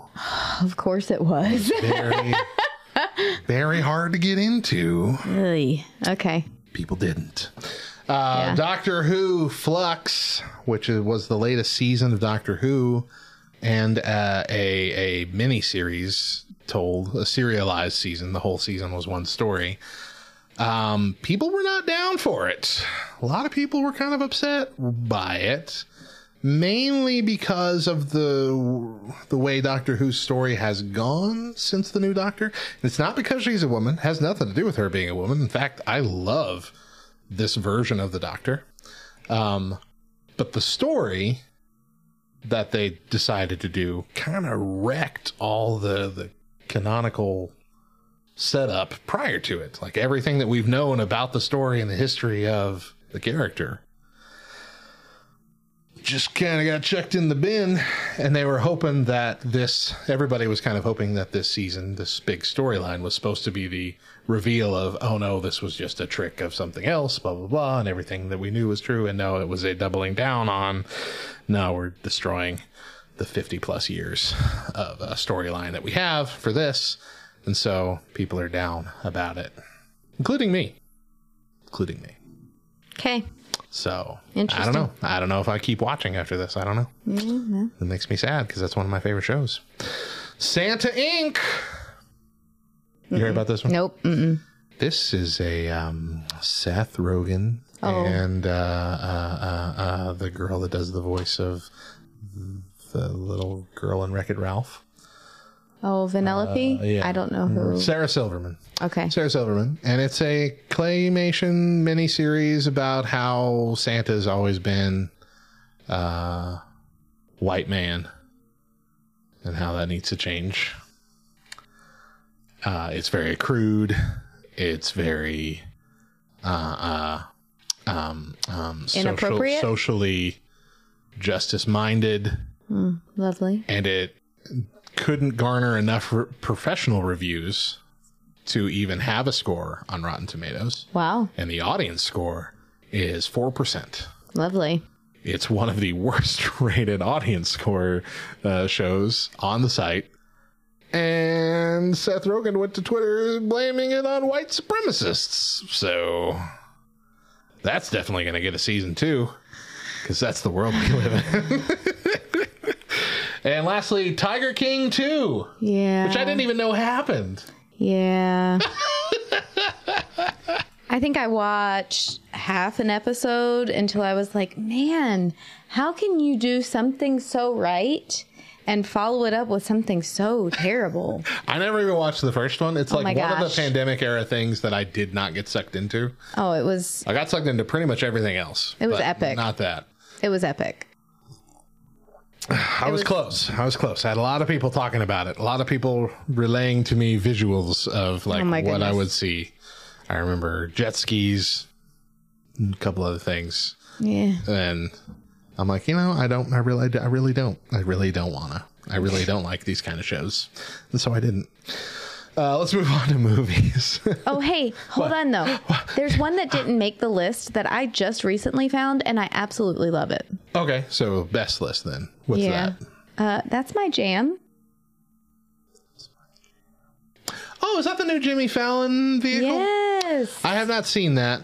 I've liked the stuff that he's come out with. I liked the lip sync, lip, lip sync, lip sync battle thing that he that he and John Krasinski put together. Like that was fun. Uh, and this feels like in that same vein. Yeah. yeah, same Sor- kind of feel anyway. Sort of. Yeah. Yeah. Big, big, uh, big live audience kind of Uh-huh. musical thing. Yes. The very first episode is the judges from The Voice. Hmm. So John Legend, Kelly Clarkson, um, Ariana Grande, and Blake Shelton. What? Every time I hear Ariana Grande, I feel like it's a coffee drink. like a Ariana Grande, mm, two shots of espresso. Wow. I'm No whipped cream. I'm on a diet. slightly, slightly taken aback, and also very disappointed in myself that I've never thought of that. Have you So, really never thought of it? Yeah, no. I think of it every time. I've never, never once. Anyway. okay. Um. so they're the ones like competing, or well, Yes. They, so they worked as teams. yeah. It's not. It's not like a real competition. Competition. It's more like a. Is it? I mean, it's a. Do they win anything though? I mean, or it's just know. like a They fun. don't actually- it's just a like a fun- bragging rights kind Yeah, of thing. Yeah. okay. exactly. Like like the other one was. Uh huh. Okay. But a lot of the the games that you see, well, you're used to Jimmy doing on his show, is what they do. Oh. Uh huh. And so, like the finish the line, say the next line, or oh man, it's just it's really really hilarious. I preferred Jimmy Fallon, both him and like the games and the fun stuff that he did on the late night with Jimmy Fallon show Yeah. because he got to be weirder about it. They had a lot more weird games. Yeah. He's having to do more more mass appealing type games on the Tonight Show now, which makes me sad. That's yeah. But that show does sound fun, and I want to check it. out. Oh, it's You're it's good. It's really good. All right, movies. Okay. Number one, Luca. Yeah. We both like that one a lot. Loved it. Yeah, really good movie. Yes. Really, really good. I didn't realize, or I didn't remember, I guess, that it went straight to Disney. Like it didn't go to theaters. Like this was still before theaters were opening up. And uh, they're kind of sad about it. Like Pixar's last three movies have gone straight to Disney Plus. Really? Meaning they're not getting. They're not getting well. They're not getting the box office kind of grandiose stuff, but they also really don't get like submitted for awards or anything Oh, like that. that's true. Oh, that's to- a yeah. bummer. So they're bummed out. The next one is coming out too. Like the next one, they just realized Turning Red, I think it's what it's called, and uh, they were just told that yeah, that's coming straight to Disney Plus too. Really? So it's like ugh, like they understand. They're not mad at Disney. It's like no one is saying like this is a bad idea, but it's just a bummer, and I get it. Uh, Shang Chi and the Legend of the Ten Rings I've not seen it. um, relatively new. Uh, people, a lot of people didn't like this one either for some reason, but I loved it. I Yeah? thought it was fantastic. Um, I really liked the story. It was if it was an MCU movie, but it didn't really feel all that MCU, but in a good way. Like it just it felt like a, a more. I mean, it had dragons and stuff, you know, like had Japanese dragons and things. Like you just don't see this in the other movies. Right. So it gave you this kind of fantastical feel to it while still being a superhero movie. I liked it. Um, Suicide Squad, or The Suicide Squad, sorry, because Suicide Squad was the first one. This is the continuation, and they added the the, and that's the second. The Suicide Squad. Uh, this one was gory and brutal and fun as all heck. Really? Surprisingly, really good compared to the first one. Interesting. Um, I liked it a whole lot. Had a lot of had a lot of the first Deadpool movie kind of vibes. Like we were going in knowing this was going to be kind of more gory and more offensive than most superhero movies up to that point. But it turned out being like this really super. I mean, was all those things, but it was also really super fun. And this was kind of that same uh, vote of confidence.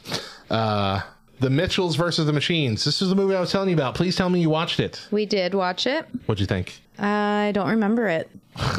I know. I'm sorry. So much. I'm sorry. Yeah. All right. I- well, this was the one where robots uh, basically developed AI and started taking over the world, just like we've been talking about all year on the Uh-huh. Yep. Back Row Morning Show. Maybe that's why I don't remember it because I purposely like Nope. Not keeping this in the Yeah, banks. Don't need these dropping it out of my brain right now. But it was about a, like a big dysfunctional family that uh, actually, in their dysfunction, wind up coming together and saving the whole world from being enslaved by robots. It's fantastic. It's a really fun movie. You should check it out. A Quiet Place Part 2 came out. Did you watch that one? Did I knew you would have watched that one. I haven't watched either of them yet. uh, what? I'm still, such, I'm still such a weenie about it. I need to. They're not. I know. I know everything you're about to say. I know. But I have a mental block for some reason about watching it. I Oh, it's so good. feel good. like I'm going to be terrified. Nope, you're not. It's so good. So big- good. I'm a big weenie. Raya and the Last Dragon. Is it Raya? Raya or Rayan? Uh, Raya. Raya and the Last Dragon. Mm-hmm. Uh, I didn't think I was going to like this one. And uh, I wound up liking it all right. Yeah. Not the I- best. Right. But it was good exactly. enough to watch. Yeah. I enjoyed it. watch. It wasn't awesome, but I enjoyed it. In the Heights. Nope. Did you see that one? I haven't seen it either, but that's the um, musical movie set in I don't remember where, but it was by uh, Lin Manuel Miranda, Hamilton guy. well, in the Heights, the Heights, What's the Heights? the Heights. I know this. I know this. I know up. this. I am. hmm But anyway, I, I'm interested in seeing this. It's not on the top of my list, but eventually there will come a day where it's like, hey, might as well watch this now. Mm, let's see. Let's see. Uh, oh, Washington Heights. Yeah. hmm I see. I knew that. I knew it. I knew it. It's set in Washington Heights. Where is that? Is that Washington, D.C.? Is this Washington, the state? And if so, is this a city and a part of the city? Is this in Seattle? I need more information than just Okay, hold adding the name Washington. It's in New York. Yes, it's a neighborhood in New York City. hmm That wasn't even on my Washington list of options. Yeah, like you know how they have uh, the Bronx, and they have the different little The boroughs. neighborhood. Boroughs. Yeah. Yeah, yeah, yeah. Yeah. Washington, Heights is a Heights. borough? I've never heard of Uh, it. Heard of the Bronx and Manhattan and and uh, Long Island and you know those. I've never heard of Washington Heights. No, I have heard of Washington Heights. It's in Manhattan. I've Okay, heard so of it's it. It's a part of a borough. It's a borough within a borough. Uh huh. yep. Yep. Washington Heights is a neighborhood in the uppermost part of the New York City borough of Manhattan. Okay, okay, There you okay, okay. That makes a little more sense than why I haven't heard of it. Area codes 212-332-646 and 917. That's so weird. Why do they have like such random area codes? Why are they not like none of the first digits are the same at all? I feel like that's kind of the same everywhere. Because they they build over time. So you start with one and then Yeah. like decades later like we need to add another one Sure. and they don't always Whatever. get the, the very next number. Yeah, you're right. Whatever. Um, all right. So this next movie I found in both lists. Like as I was searching through these, I found it in best movies and worst movies. Okay. And it's Free Guy. Yeah. Did you see this one? I did not. I saw a portion of it Yeah. as Chris and Cannon were finishing it up. Okay. What did they think? They loved it. Right. I loved it. I don't know why it was in it was in like two lists of worst movies of the year. So Like it was super fun. Yeah, they even asked. Chris and Cannon asked me, "Hey, are you going to want to watch this?" and kind of gave me the rundown of what it was, and I was like, "Eh, probably not." And so they watched. I think honestly, they watched one Friday night while we were recording. Yeah. Um, and I came home and caught like the last ten minutes, and instantly regretted saying that I didn't want to watch it because now I know how it ends, Mm. and the ending was so This is great. yeah awesome. I wanted to know what happened prior. You do whole- need to go watch the whole movie because it's really fun. Yeah. Really fun. So I'm going to keep that in the best movies because I thought it was. I mean, it's not a super serious movie. That's okay. It doesn't need to be. Right. It was just fun. It was. It was a popcorn movie, and sometimes we need those. Yeah. Uh, Justice League: The Snyder Cut, big four-hour epic in four-three ratio. Mm-mm.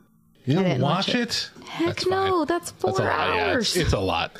But for those of us who are really devoted to watching these early DC extended universe movies, and then we saw the original uh, release of Justice League that got all Josh Whedoned, Joss Whedoned, and we were super disappointed. This was a big payoff because Yeah. it was so much better. So, I mean, it wasn't Mo the perfect better? movie. Well, yeah, it wasn't the perfect movie, of course, uh, but comparatively speaking, this was the far superior Justice League that I really wish I could have seen play out with the next two movies that were planned in the story. Uh, but that is gone now, and that makes me sad. And lastly, on the list of best movies of the year, Spider Man No Way Home. Yeah. Yeah, you watched this one, right? Oh, yeah. Yeah. Ooh, Yeah. I watched it twice It was good. in the theater. It was good. So good. Really, really, really, really, really, really need to watch those original Spider-Man movies, Uh-huh. Tobey Maguire and the Andrew Garfield ones, to to get the full emotional experience. But dang good. But can still be very much enjoyed because my yeah, kids. yeah, you can't be sure. Yeah. I don't. mm, I think that my boys have seen the Tobey Maguire Spider-Man movies, but I don't think that they fully remember them. I know Mila has never seen them, but she still very much. She knew who he was. Yeah. Well, don't give over anything away. Oh, yeah. Sorry, my bad. Um, Still relatively new. Spoiler alert. Sorry. whatever. Uh, but yeah, you don't have to necessarily know them Right. to enjoy it. Right. But there are some uh, extra payoffs. Let's put it that way. Mm, sure. For for Yeah. insider fans. Sure. Yeah. of the full series. Mm-hmm. Uh, let's move to worst movies. Okay. Okay. Jungle Cruise with The Rock. I mean, I didn't watch it, but I could look at the Yeah. the, the That was me too. clip and be like, eh, yeah, no I, thanks. I saw that. and I'm a big fan of The Rock. I'll watch anything The Rock does. But I saw the preview for that movie and I was like, mm, pass. That's But my wife really wanted to watch it. Since it's free to watch on Disney, I'm like, okay. So we watched it literally last week. And I'm like, it's got some parts, sure. But nah.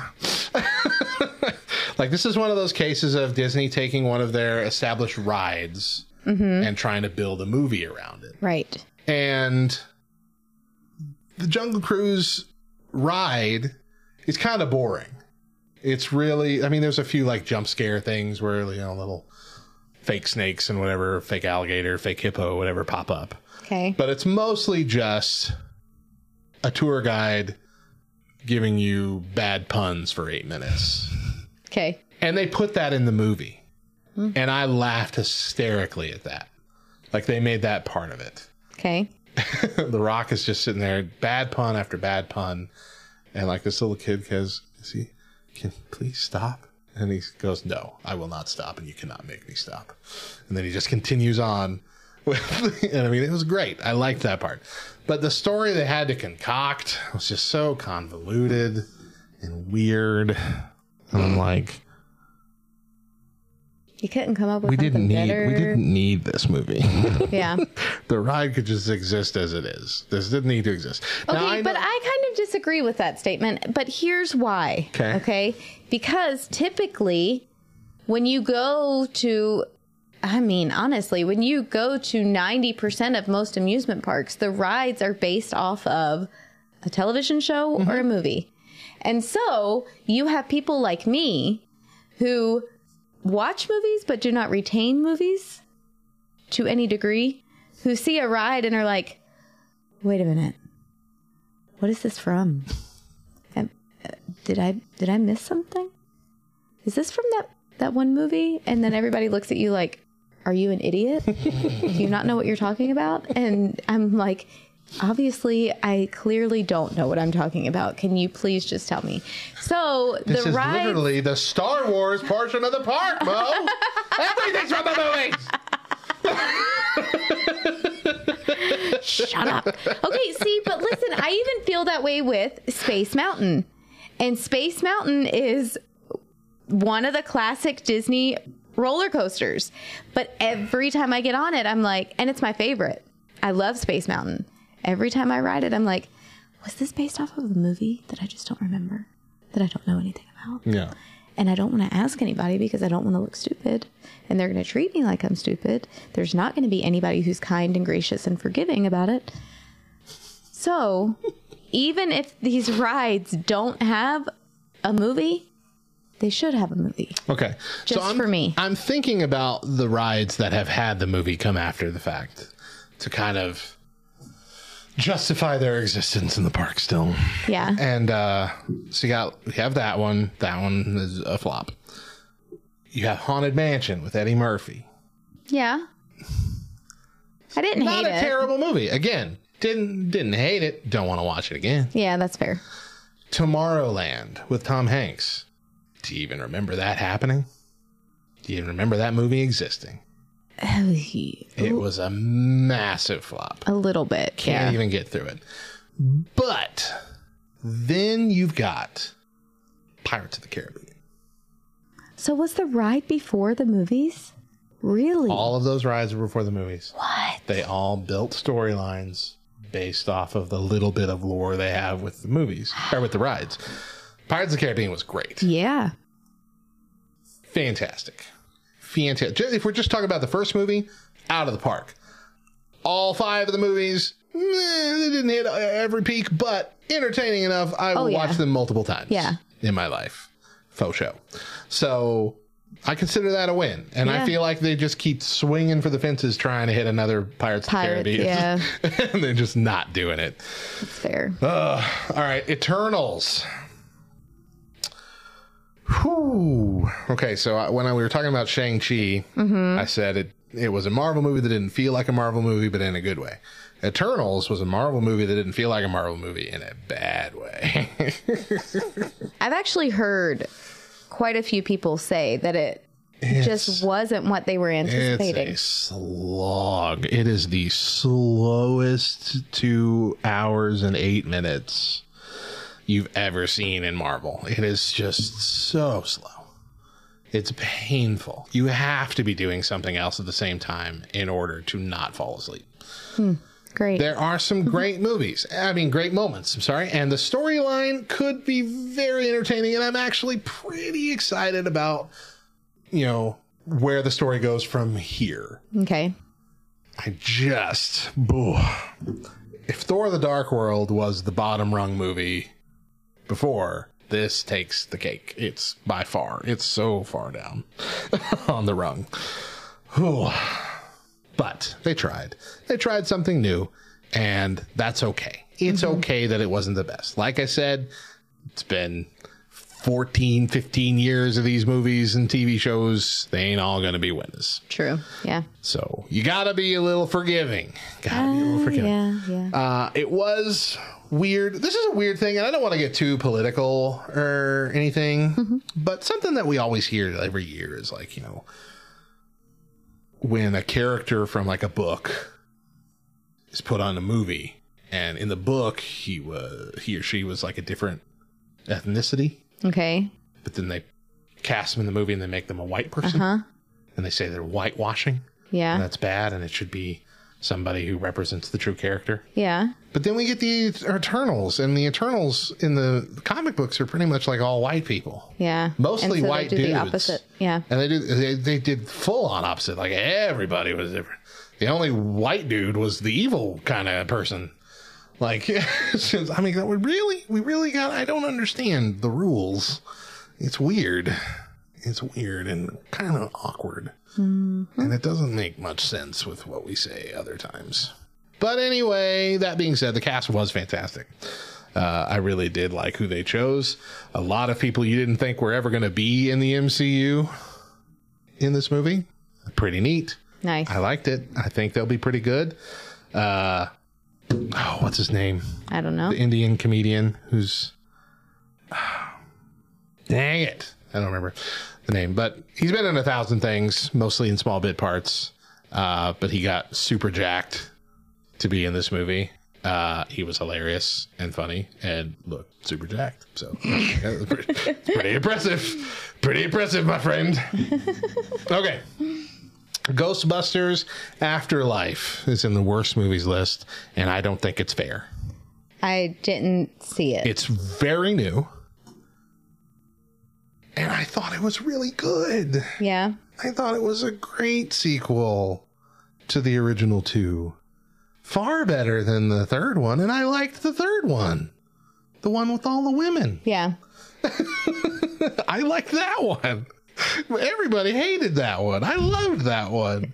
And I really like this one. And nobody likes it, and I'm sad about it. To anybody who doesn't know you, the last two reviews that you gave, I just want you to know you kind of came across not in your best light. I so I just want for any anyone who is who may be, you know, a first time listener or maybe a second or third time listener, please don't judge Matt. I'm telling you what all the people say. This no, is what no, the no, no, rules no, no. are. You said this is what you said, just in terms of you know the Eternals and the ethnicity swap, and then now saying The one with all the women. I really liked that one. I did. it was great. It was fun. I really liked the third one. You know, the one with all the, one women. with all the women. I really liked that one. They were all women. It was all women in that movie. yeah, you're not making And yourself it was sound much better. great. I love women.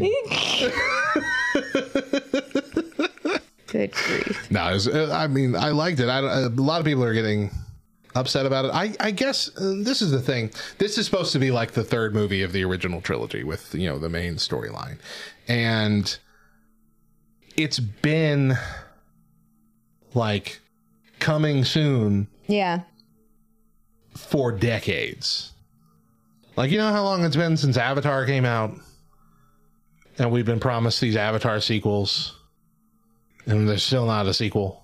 Can I just tell you, Avatar is probably my least favorite movie ever, ever, ever, ever, ever, ever, ever. Everybody ever, loved Avatar. I hated ever, Avatar. Ever. Yeah, I can't. I can't. I can't. Well, anyway, Ghostbusters came out long before Avatar did. And we've been having Yeah. those promises for that sequel since then. You're not wrong. Yeah.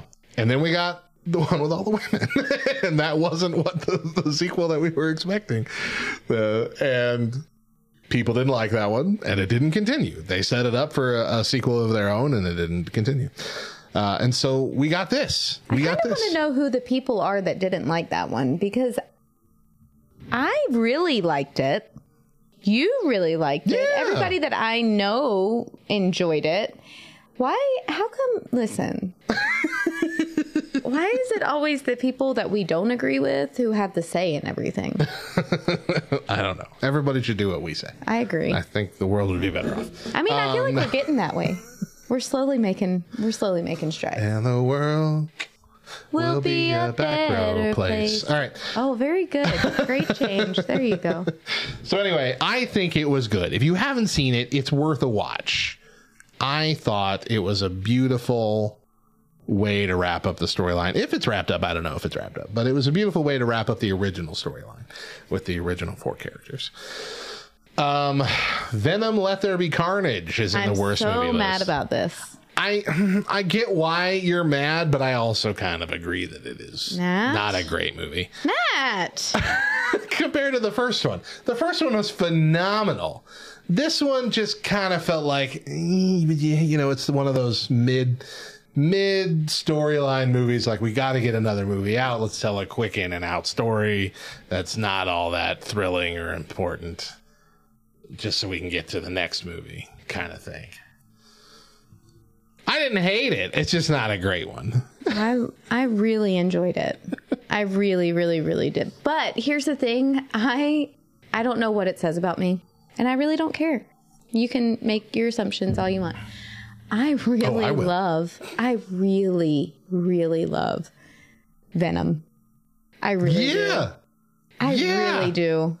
the the the the guy that plays uh, um, Eddie Brock and the Venom character itself. Mm-hmm.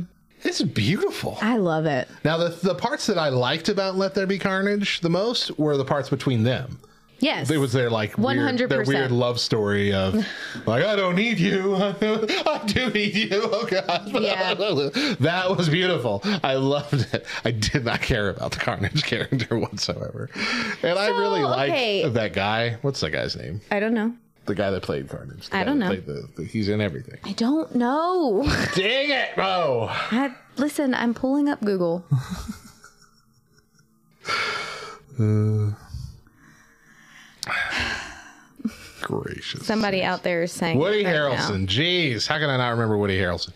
I love Woody Harrelson. I love him in everything he's done. All the way back to Cheers. But my goodness, I could not care less about him and his girlfriend in that movie. So yes, I okay. Remembering, remembering, I you were remembering around that story element. yeah yeah. Yeah. Uh, Carnage, I did not like his character. I- think that he was necessary, obviously, yes. but I didn't. mm, But see, here's what I think. I think it is time to step a little bit outside of the norm with superhero ish movies, comic book movies, and do what we do in some comic books. There's often one shot, one off stories, one issue stories that have no villain whatsoever. It's just about you dealing with your stuff. And I think if they just made a movie all about those two trying to get along and come back, get on the same page, and just focus it, it being essentially a love story in this weird way, a comedy drama thing just about trying to get the magic back. It would have been great. It would have been I love- hilarious. I I don't think love we need. I don't think we always need to have a bad guy I love Venom as a so much. focus. Uh, also, I will say that I the entire time I was waiting for Shriek to play a bigger role Yeah, than yeah. what she did. Yeah. I was I was waiting. Yeah. It was just Step kind of it yeah. It was just yeah. She, I was waiting for her to end up being like the hero of it all, the heroine. I the just feel like they had to go through the motions with that part of the movie. Yeah. Just skip it, guys. Mm-hmm. Like a Venom Eddie Brock love story. That's Also, this is a very poorly placed picture of Tom Hardy there. you see it? Uh, The background of whatever is behind his head that's Yeah. making his head look. Makes it look like there's a tiny hand growing out of the back of his head. Yeah. Okay, Anyway. baby hand. Next up, Red Notice. I don't know this one. So this was a movie with The Rock, um, Ryan Reynolds, and shoot, what's her name? Gosh darn it! I I have such a good memory normally. Uh, the woman that plays Wonder Woman. Uh, I don't know. Is that her? Yeah, Gal Gadot. There we go. Gal Gadot. She, um, all three of them in this movie, all three of them phenomenal actors, all three of them really funny, all three of them super action heavy. Like it was really good. It was about, it was about, uh, a, a professional like thief stealing these, these eggs, these gold eggs. And, uh, another thief trying to out thief that thief, and an FBI agent trying to catch both the thieves. All right. Super simple premise. Sure. All just about action and comedy, another popcorn movie. Uh, but people apparently didn't like it. I liked it. Not again, not one of my top movies, but a good movie. Okay. Not a bad one. Not Give worst movies of 2021. Not in my opinion. Okay. Snake Eyes, GI Joe Origins movie. Okay. Isn't there a Snake Eyes? No. What is it? I, don't know, I don't know what you're What talking is about. what is his name? Bond. James Bond. Isn't what James is Bond? Yeah, Bond. James Bond. That's what his is? There's a there's an eyes. There's a James Bond eyes eyes something eyes. Anyway, forget it. I'm moving on. Tell me, tell me about Golden Eye. Goldeneye. Goldeneye. Goldeneye. That's There we go. Thank you. There's All an eye somewhere with the, the Bond movies. Somebody's got eyes. Who's got eyes on James Bond? Oh my gosh, I'm showing my Somebody tell me. age. No, GoldenEye is my favorite Man, I James really Bond feel movie old and my now. favorite Nintendo 64 game. So good. Um, but yes, Snake Eyes GI Joe Origins. Look, uh, world, world at large, Hollywood. Nobody's liked any of the GI Joe movies. Yeah, that's true. we true. don't want origin movies about characters we already don't care about. They were action figures. That's all the lore we needed. We Mm-hmm. don't need any more story based on these guys. Are you sure? I'm positive. Okay. Positive. Right. The Matrix 4 Revolutions. So I have heard very mixed reviews about Same. this. Same. I haven't seen it. I've seen it. Oh yeah? I loved it. Really? Loved. Okay. Loved it. I haven't seen it and there was a time where everybody who we talked to was like it's awesome it's so good Yeah. and then we heard a lot of Yeah. yeah don't waste your time and so we went from all right yeah absolutely we're gonna watch it to mm, okay maybe not There is a bunch of stuff they could have done differently that might have been better. Let's put it that way. Okay. But for what they did, it was surprising enough and fun enough that I enjoyed it. Okay. I think it makes a cool fitting end to the movie. It doesn't really say anything. It's not like a political uh allegory or anything like that. It's just a cool science fiction thing that you're kind of trying to figure out what the heck's going on and it's kind of subverting your idea of what the original movie was. I thought it was great.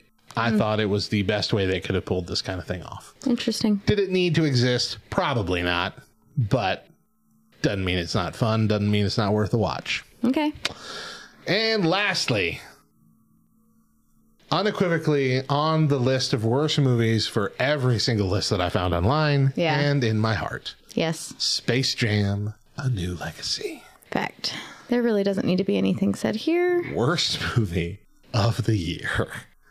So bad. Now, look, I've heard the arguments that say go back and watch the original Space Jam.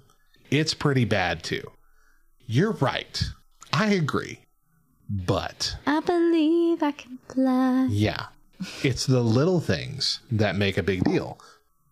The little tweaks, the little touches that connected with the soul. And part of that was the soundtrack. Yeah, absolutely. You remember so many songs from that soundtrack. Yeah, oh my gosh. Here's your chance. I don't remember a single song from this new movie.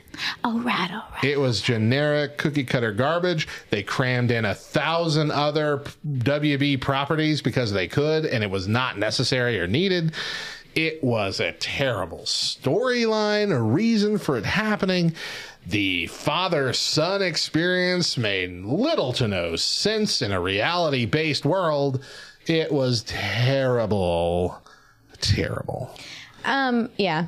I was not at all impressed with it. Watching it, I was kind of like, okay, yeah, it's not the worst thing ever, but it makes me very, very, very, very, very sad that this is my children's Space Jam. Right?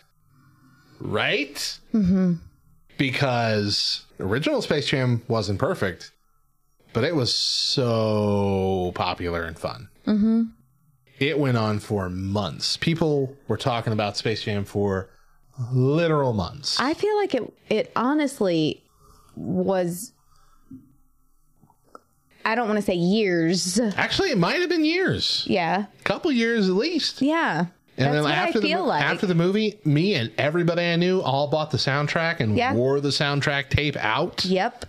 Like it was just freaking a moment Yeah. for children Mm-hmm. everywhere. Ain't no kids remembering a new legacy after this year. Yeah. Oh gosh. And if they do, check on them. Get them tested. Right. Something's wrong. Mm-hmm. I'm sorry, LeBron James ain't no Michael Jordan. You can like him all you want. The dude's a flopper, and his movie flopped as well. Wow. Shots That's my hot take. Come at me, LeBron. Don't come at me. You're really big. Those are some of the best and worst movies and TV shows from 2021, but we want to know what you think. Do you think there's a TV show that needs to be added, a movie? Uh, switch to the other category? Do you disagree with some of our assessments? Did you really like Space Jam A New Legacy? Don't lie. Come share your thoughts in our Discord at backrowdiscord.com. In the Respond to Show channel, you can message us on any of the socials at the Back Row LTN or call our voicemail and rant away at 575 562 8052. We'll be back with more. Stick around.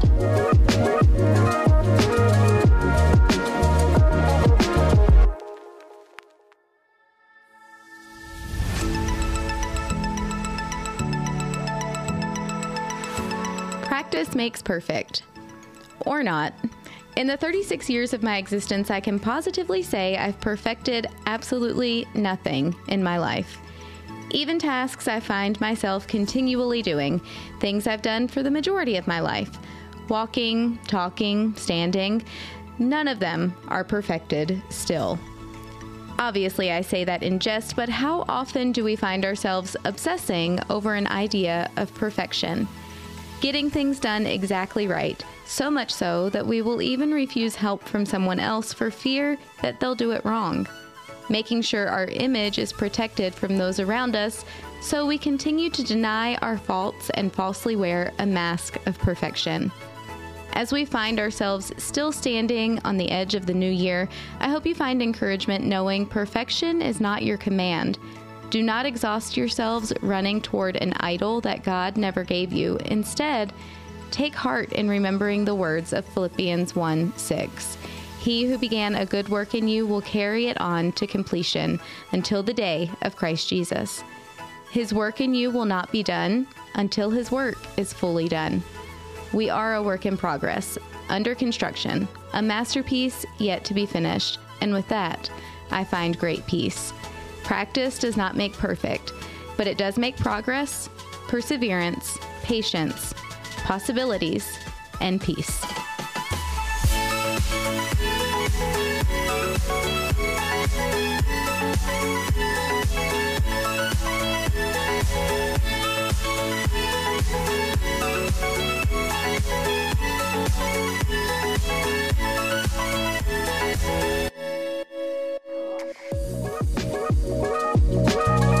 Welcome back to the back row. I'm Radio Matt. And I'm Mo. There's a lot going on in our Discord, backrowdiscord.com, where you can go chat after the show, share your own show ideas, keep up to date with our Twitch and YouTube, be a part of our radio shows, and also see the behind the scenes workings of Backrow Games, including Sunday School Answers. Again, go to backrowdiscord.com to join. We started looking back on 2021 last week, and in our final segment of this rewind, before we put 2021 in its grave for good, Yes. we're going to look back at our preview for 2021 and see how our expectations measured up to reality, and then give you our 2022 predictions in the process. My.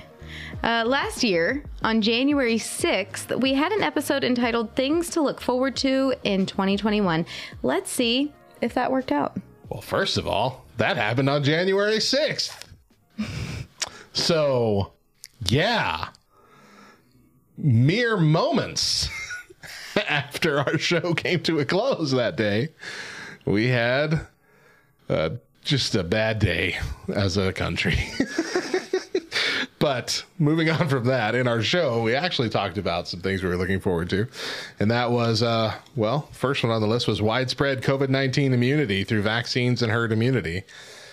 Uh, and no more masks. Mo, how'd that pan out? It didn't. I was really, I remember being really gung ho, saying, I believe it. Six months into, into 2021, life's going to be normal again. yeah. And it did look like it was trending that way. It really did until Delta hit. Mm-hmm. Delta hit, and there was like, "Whoop, roll it back, mask back on. So Can I be I'm sorry, I jinxed us. can I be done with masks, please? We're pretty much done here in our our state, right?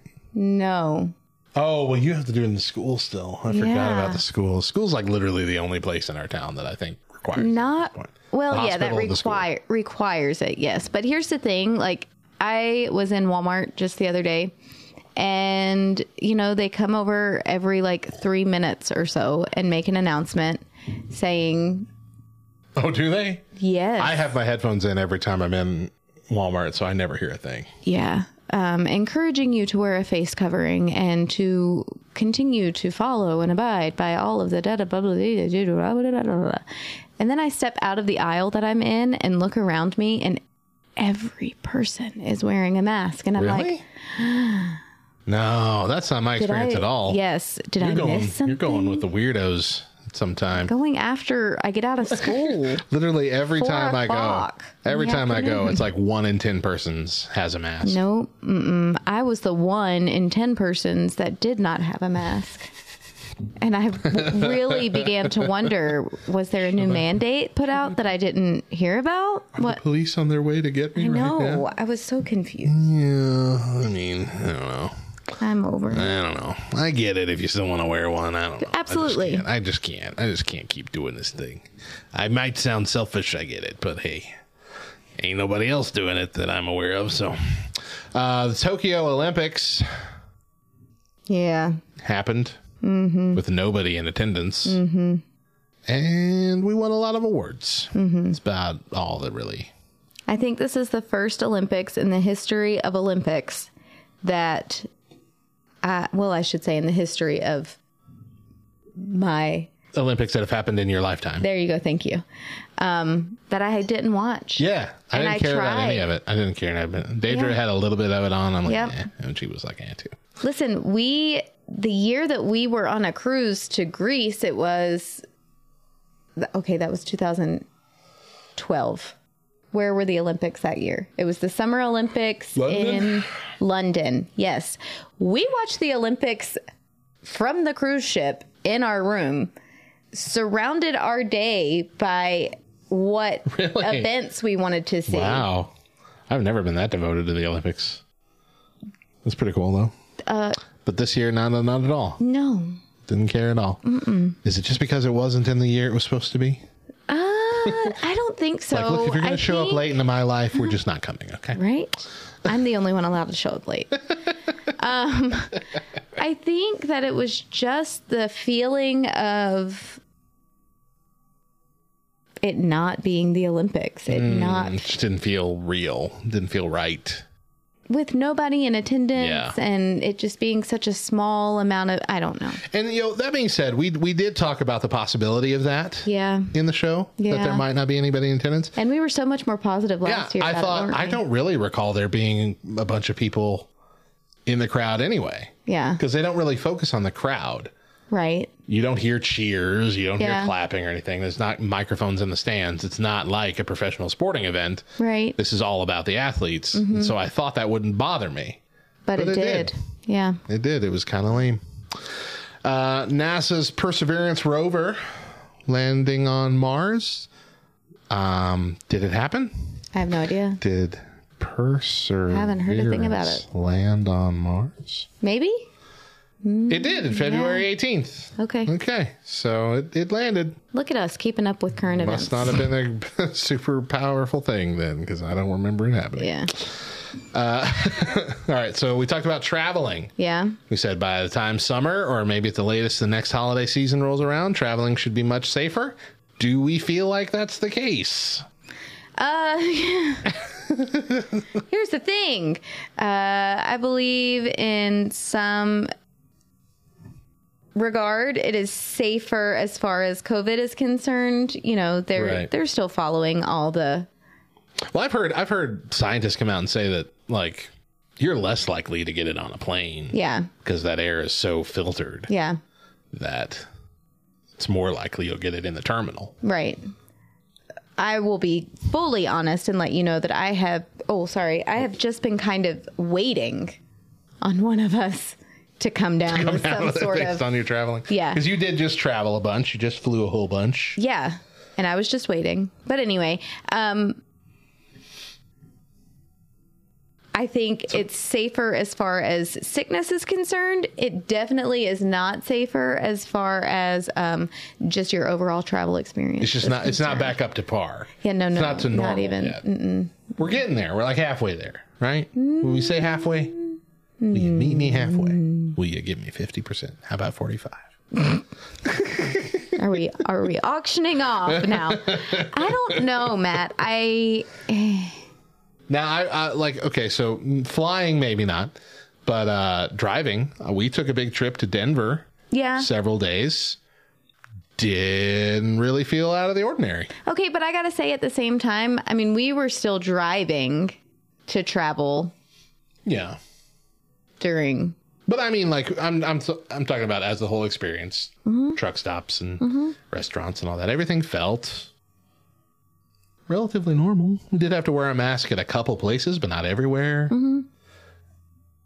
Didn't feel like there were a lot. Of, the the the one thing I do notice it's different now is like everywhere you want to go, you have to reserve your time. Fact. You want to go to the aquarium, you gotta in advance. Yeah, you have a time reserve a slot that you need to reserve. So, so only those people can go in at that time. So, listen, Stagger the crowd. yeah. I get it. And that that isn't a bad thing. No. I will say that because, you know, for those of us who really don't care for big crowds Mm-hmm. anyway, it's actually kind of nice. You get more of a I want to say a personal experience with whatever it is that you're doing because At least a least claustrophobic experience. yeah, Less claustrophobic Yeah. experience. Um, but you get to experience a little more Mm-hmm. because you're not being pushed or rushed from one exhibit or whatever to the next. Right. You don't have to worry as much about peak times where everybody's coming at once. Yeah. Because it's still going to be kind of spread out, Right. which I liked. Um, oh, I was going to say something, but I forgot, so never mind. I'm sorry. Oh, it makes it very hard for those of us who are not like planners, who just Mm. kind of want to take a vacation and go with the flow and whatever happens, happens. Be And spontaneous. yeah, you can't do that. That's true. That's difficult right But now. I'm a big planner. So Yeah. it worked great for me. uh, let's see. Large gatherings. Kinda. yeah. Kinda back. We got concerts. We got uh, full wrestling arenas, sports arenas. We have concerts and I'm surprised that we still have concerts after Mm-hmm. the one Oh, yeah. very awful That. Astro Astro, Astro World World, Astroland. I don't know, something Whatever. Mm-hmm. like that. Astromania. Something. Um, yeah. Yeah. But anyway, that is getting pretty normal again. Uh, movie theaters, even Like our our local movie theater no longer does the staggered seating, which I was kind of bummed out about because you could get a seat and then they would automatically put a seat on either side of your party, so you wouldn't be directly next to somebody not in your household. And I loved it, uh-huh. especially when I was going to the movie by myself. I'm like, there ain't no way I'm sitting up next to nobody. Yeah. Learned the hard way when I went to see Spider Man by myself that that is no longer the rule. Luckily, there was one of those uh, handicap companion seats that had nobody in it, and I'm like, well, this is now mine. um, so yeah, we're getting there with that. We have the uh, celebrated the 50th anniversary of Walt Disney World this year. Yeah. Did they do anything for I it? Because I don't remember a word about it. I really don't. I feel like that should have been all over the internet. It should have been. Um, I think that the Christmas parade kind of made mention of it, but Did it? I think you're talking about the Macy's parade? No, the Christmas one, the the There's a Christmas Christmas, Day parade. Yes, and it's at Disney World. They aired on TV? Yeah. Really? Yes. Never heard of it. I literally thought there were two parades. disappointed in two you. parades Macy's Day, Thanksgiving Day parade and the Tournament of Roses parade on New Year's. I did not know anything about a Christmas Day parade. So much. Are there more parades? Uh, what other parades am I missing? No, maybe maybe you're not. Yeah, Disney Parks Christmas Day Parade. Yes. How long's it been going on? Since before we were born, Wow. 1983. How have I never known that existed? I don't I would watch it. I totally watch it. I I love parades. I'm a parade guy. pretty disappointed in you right now. Wow. I really, really. Hey, look, you can go back and watch it. it it's online. Oh, beautiful. Okay, that's that's sad. Yeah. I'm sorry. All right, new TV show stuff. Friends reunion. Yeah. Did you like that? I haven't Uh, watched it yet. Oh my But gosh. did it live up to its expectations? Yes. Okay. So it wasn't, you know, I think that everybody was kind of e- every fan's every fan's friend, every friend's fan was hoping for some sort of like look into the future. You know, did Oh, Ross and Rachel get afterwards? married? Yeah. You know, what are, what are Ben and Emma and Jack like as adults? You wanted And- to see a continuation of the story at least a little bit. Uh-huh. Yeah. And that's definitely not what it was, but oh my gosh, what it was was so good. Okay. So good. I'm gonna have to watch it. I have I have not cut out the time. I you I know, will. I, think what ended up happening honestly is now everybody is no longer rooting for Ross and Rachel. They're actually now rooting for David and Jennifer. Mhm. Are they dating? No. So they are both single.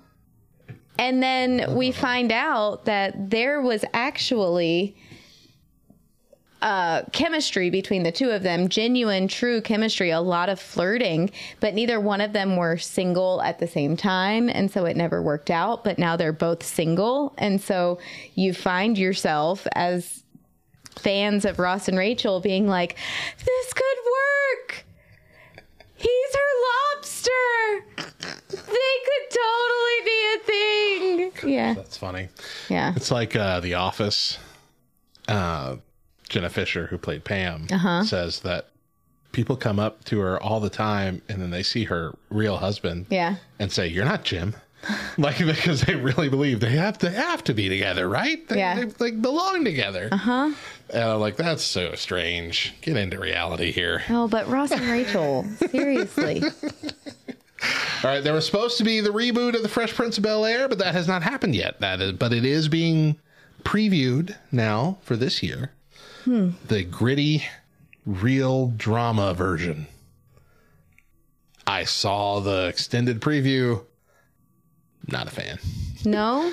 I'm gonna give it a try. I'm gonna give it a college try. I'm gonna give it a, re- a real shot. I'm gonna watch at least five episodes before I make a final judgment. But it ain't the show. It ain't the show that you remember. But they're still using the same premise and the same characters, and it's weird. The same basic premise, but then they add stuff to it. It's it feels like SNL every now and then we'll take some silly thing, like some kids thing or whatever, mm-hmm. and make like a gritty adult version of it, the mm-hmm. reboot. Yeah. And it's all serious and dark. And that's what this feels like. This feels like at any moment it's going to start with this SNL jokes and it's just going to crumble apart. Like it's just like, how can you make this a serious thing? But it is. But like do you the guy, know- like you know, instead of just being chased out of Philly because of you know a couple bullies beat him up, you know, now it's like there's a hit out on him, so he's got to move to Philly. I mean, we I mean, always gotta move that. to Bel Air. Sorry, move to Bel Air. I'm like, come on. I mean, come on. We could have used the same premise. You don't need to make it about somebody chasing him down to kill him Um, across the country. you got to make it more low here, realistic. and I mean, Philly, yeah. They, mm. Anyway, I've With us till always thought what I loved about Fresh Prince was kind of the gritty, raw moments that it did have. But and it those were wasn't emotional. Yeah. But they were also very difficult. And they were, I mean, for the time, Yeah. I think that, but still all it was still all cushioned in the silly goofy sometimes fourth wall breaking stuff like those those serious intense moments were i wouldn't say they were few and far between but they weren't always there they were No, there were a right. few They were- episodes each season that were like got deep yeah. And so, really, I was not disagreeing with you at all. What Okay, I'm okay, saying is, I don't know why they would want to do something, why they feel like they would need to elevate it to. oh i apologize i thought you were going the other direction No, I don't know why they feel like they would need to elevate it past what they've already done. Sure. Because, I mean, for those of us who grew up watching The Fresh Prince, which let's be real, we're the only people who's probably going to watch a reboot of it. I don't think that my kids are going to want to watch a. Yeah, that's another that's another good point. I'm like, why would you care if you Yeah. didn't see the original? Right. you know what I mean? They're not going to bring in any new audience at this point. they might. I don't know. I really don't think they will. I, I really don't. Um, and so those of us who grew up watching it, we remember those few episodes that really were raw and difficult and The hard. the dad one. the dad Oh one my with Uncle. Phil and Will. yeah, that was how that was tough. want me, man? Uh huh. Oh my gosh, that was the first time a television show made me cry, yeah. and I was a kid, and I had a dad that wanted me. I had no emotional connection to the story at all, but I was bawling. Yeah. Mm-hmm. Such a good performance. And see, I'm thinking back to the the other shows that were on at the same time. You know, the other other things that Family Matters and Boy Meets World and Step by Step and nothing. Yeah, a lot of those shows had an episode that Sure. was Yeah. raw, but nothing matched the caliber mm-hmm. of. It was another Fresh level. Prince. It was another level for Yeah. sure. I mean, I can tier. like. There's even an episode where Ashley is making some really poor choices, and Will is stuck in between a rock and a hard place. Is he doesn't know what to do? You know, I think the later episodes when Will is at college, those are the ones that there's a lot more then that are heavy and Yeah. deep. You know, There were also a lot of of uh, episodes focused around racism, yeah, and this was this show was really my first experience with like learning about these things, learning that this kind of stuff happened, and it really did kind of make me understand when I was younger, you know, outside my own bubble. Yeah, uh, with this kind of stuff. It was like you know, I'm not saying this was like a a a master class on everything that's ever you know transpired in the world of racism, but it did give me pause in many ways, and like I've often thought back to certain episodes and certain things that I saw on that show when other situations arise. Mm-hmm. I feel like it's helped it helped me early on in life learn to make better choices with how I interacted with other people. instead of just kind of stumbling into you know making terrible jokes and all that and not really understanding why that would be inappropriate mm-hmm. you know like a lot of teenagers do Yeah. Uh, i mean it was just such an elevated show in all facets. So yeah you're right. I mean top top tier above anything else that came out. Um so with this show i don't know. Like i said i want to give it a try. I want to give it a shot. Will smith is involved in it. He's not in the show but he's like involved with the production of it. So i'm willing to give it a shot. I'm just not super optimistic Yeah. I feel like they might just go too far, too heavy, I hope too not. dark. And I'm like, that's this isn't the same. This doesn't give me the same feeling. This doesn't make me really consider different things. It just makes me like, I don't want to feel this way. So I'm not going to watch it. I'm afraid of that. So Yeah. don't do that to me, Bel Air.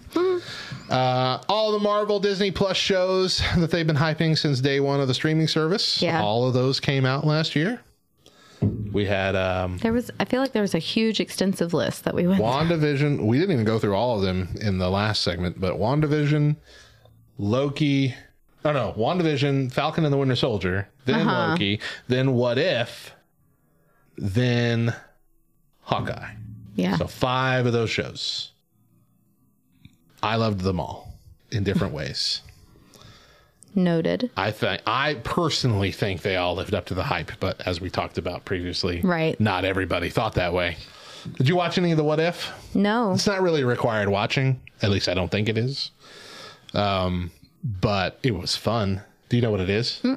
So what it does is every episode's a different episode. A different episode. Every episode Really? on different people. Right? Okay.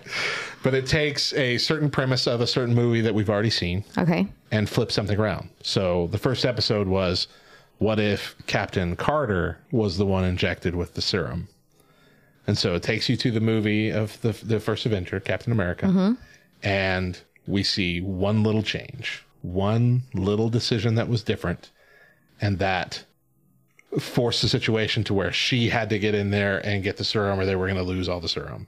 Interesting. And So she became Captain Britain or whatever. okay. And so we see how the story would have played out if that were the case with uh, Steve Rogers and her and how the story progressed. And it was beautiful. And so they do that with every, not every, but they do that with every episode. Every episode focuses on a different movie, different set of characters. It was really fun. Really fun thing. One of the episodes was what if there was a zombie apocalypse? Ay, ay, ay. Why we always got to do zombie apocalypse? And the way they did it was great. It was um, based on the the quantum realm, you know, where Ant Man's the you know the, the the woman that they pulled out, the wife of Hank Pym. Did you watch Ant Man two? Ant Man and the Wasp. Yes. So remember they pulled the wife out that had been in there for seventy years or whatever. Not seventy years, but twenty years. Maybe.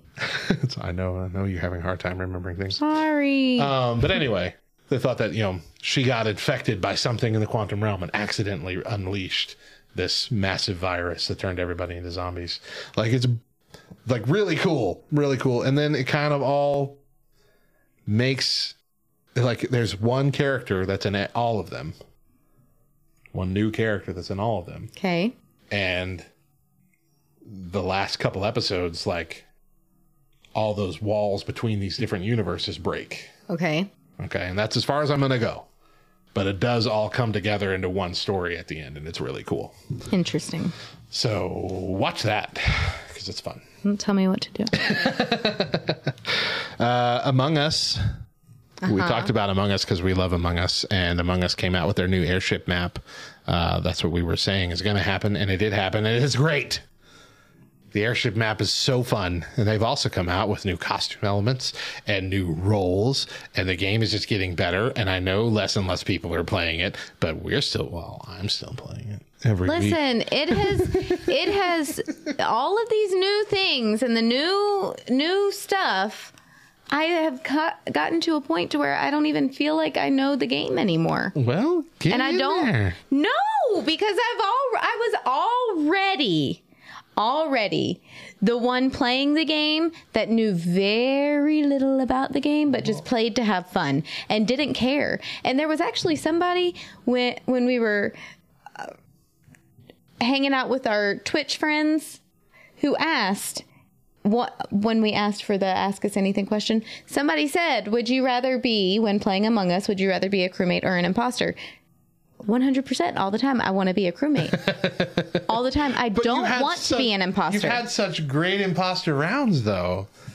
That's the point.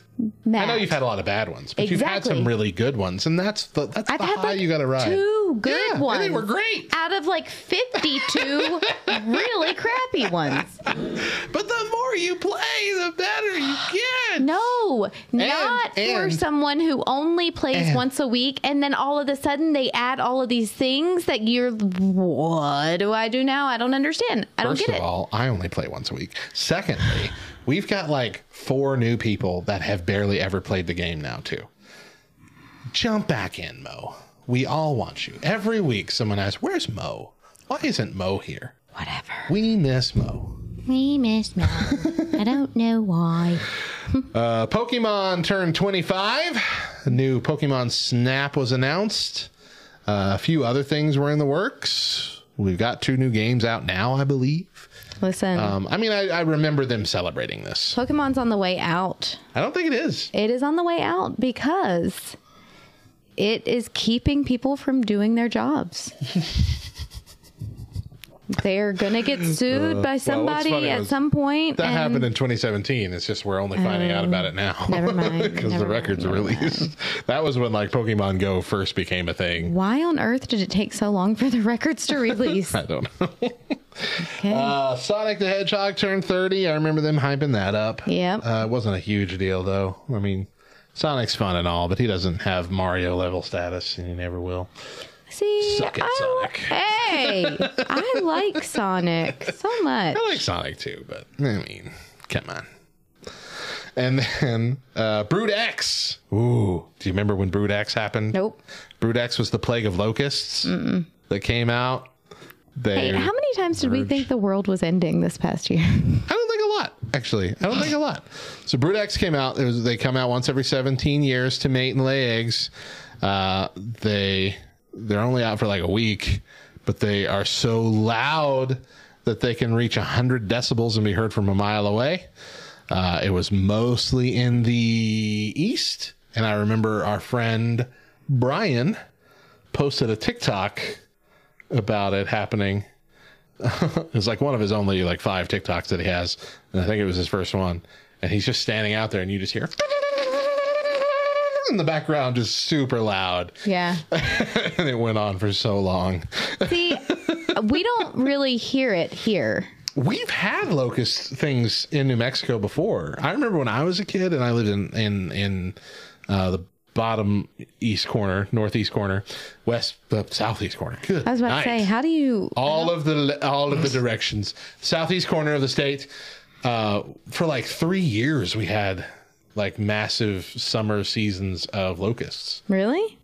So and they shed their skin, Uh Huh? Yes. leave those little mm-hmm. little crunchy shells, mm-hmm, Yeah. little ghost images of themselves, and we would be picking those off and we'd put them on our mm-hmm. friends and let them freak out that they have a bug on them. It was a blast, and then they stopped. Then they just stopped. We never saw them again. Yeah. I don't understand. I don't, don't either. I know it was more than one one season. Like it wasn't just like two weeks, one year. Like this was a common thing we did every year, playing those jokes with the shells. But then they eventually stopped. So they're not the same thing as Brood X that's only out for two weeks every 17 years. Yeah. But uh, it's weird. It's weird. Mm-hmm. Uh, we thought 6G might be coming this year. Uh, Japan and Korea were working to help improve things in the telenetworking and distance learning realm. Augmented reality, holograms, all that kind of stuff being laid the groundwork for. And all that is still happening, but I don't think any of it is quite up to snuff yet. I think 6G is still a bit of the ways off. But with the metaverse and all that other stuff ramping up, I think this might be something we look forward to in the next year. Yeah. You uh, said distance learning, and everyone kind of had a small panic attack. Everybody's butt clenched. Yeah. oh no. Drone delivery. We thought that this would be a bigger thing. Uh, governments had been starting to grant airspace for this to happen, know. but nope. It needs to happen because seen- I'm sick and tired of paying for Amazon Prime and expecting to get my packages within a couple days' time, and it takes two weeks. Still ain't anywhere near it, is it? Yeah, I'm over it. I've seen one video of a restaurant that does drone delivery, and it was this guy at his window saying, "Here it comes, here it comes," and then the drone dropped the food and crashed into a wall. Hmm. I'm like, yeah, that sounds about right. Yeah. it does not sound like a good idea to me at all to have a drone deliver my food. Yeah. No, like listen, listen, listen. I can't tell you how many people have door dashed food to me and dropped my drinks and spilled them all over my porch and then they're like, "Oh, sorry." And there's nothing that they do about it. Even That's a- though that's a common occurrence. uh yes. I've never had a bad experience with DoorDash. Listen, we have probably gotten more DoorDash credits from situations like that than what we've actually paid. For Through real? DoorDash? That's surprising. It's frustrating. Wow. Um, yeah, I can't imagine having a drone deliver my food if Okay. a person For can't our, even. for our area, I think you're right. Um, I think the main goal to at least launch this idea is in places like New York, Yeah. where you're in the neighborhood of the restaurant and you're in a tall building, and they're just going to bring you up your food, kind of thing. You know, from, Sure. from less than a block away, not cra- crossing, crossing, not crossing town. But to be fair, crossing town for us takes five minutes. like to go from one side to the other. True, true. You're not wrong. Yeah. Uh, we had our super total lunar eclipse in May. I remember that happening. Yes. Uh, Spice Girls were supposed to go on a world tour. I don't know if they did or I don't not. know if they did or not, and I don't really care. Yeah. Uh, going back to restaurants, that happened. We're back at restaurants Yeah. in a pretty big way. You still got to wear your mask when you're sitting down, but not while you're eating. Again, reservations. Reservations, yeah. Calling but I feel like most of that was the case anyway. Like you don't have to. Well, you know, I say restaurants. I feel like a lot of fast food restaurants still aren't open on the inside. Yeah. Yeah, I honestly. I know a couple in I- our town. see, and it's hard for me to say whether or not they are or or are not because I mean, being honest, I just enjoy not having to go into restaurants. So yeah, I'm more thinking of like with travel, like like the only places that I remember stopping that were fast food restaurants when we went on our trip were McDonald's, and those are always pretty much open. But every other place we went was an actual restaurant, and so I don't recall how many were or weren't open. Yeah, I don't know. Okay, hmm. next up, last one that I have on the list was hugs. Hugs were back, and I think they were this year. I think we got hugs back this year. Mm. Not plastic arm sleeves through a plastic wall hugs. Yeah, but you can still Real tell that there like are far more people who are uncomfortable about giving hugs than what there were in 2018. Sure. You but know. if you really want to hug someone, if you both are totally into the idea of this hug, you can hug. Sure. I mean, we could have hugged in 2020 and We could have, but we were also kind of afraid. Like, I really do want to hug you, but you might kill me. That's where we were at. Now I'm like, eh, if I die, I die. I'm going to hug you. sure. All right, let's look ahead at 2022. Here's some things to look forward to next year. Yes, please. This year, we're already in it. We're in it. We're in the year, but ha- but have we really started? I don't know. Winter Olympics. Now, I like the Winter Olympics much more than I like the Summer Olympics. I agree. I feel like I'm still going to be, even if there's no crowd, which this probably will, will still be the case. I'm gonna be watching some stuff. You think? I will. I mean, we said that a year ago. I'll be watching it. Mm, we'll I'll see. be all about it. We'll it's gonna happen soon. It's like really quick too. It's like soon. It's like weeks from now, if that. Uh, movies to look out for. We got Top Gun Maverick, the sequel nobody asked for. Right. Knives Out 2, Black Panther Wakanda Forever, Doctor Strange Multiverse of Madness, The Batman, Disenchanted. I'm really looking forward to Disenchanted. looking forward I feel like a big girl saying it, but I am Yeah. geeking out about Disenchanted.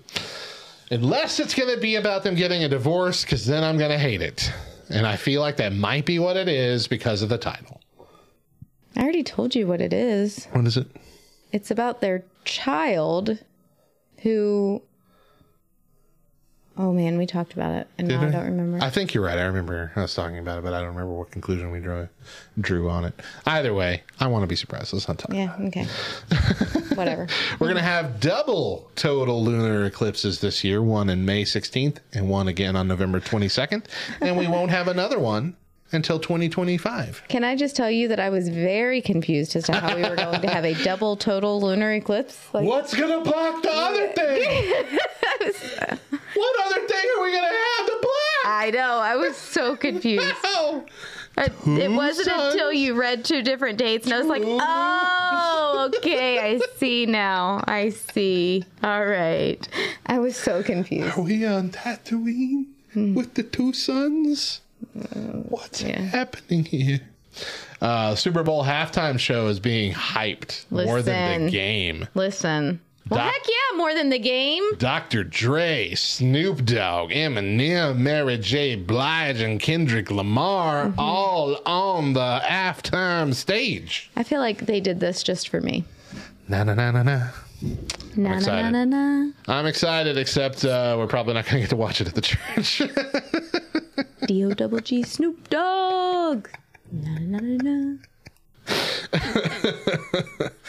or is it Lala? It's Lala, isn't it? La la la la la. Is that what he does? I'm pretty sure. That's what I'm pretty sure it's. mm, I don't know whatever. pretty sure it's la la la. I don't think it's La. I definitely don't think it's la la la la la. No. Uh, okay, so this is a really cool one and kind of a serious one. Uh, suicide hotline will become more accessible this year.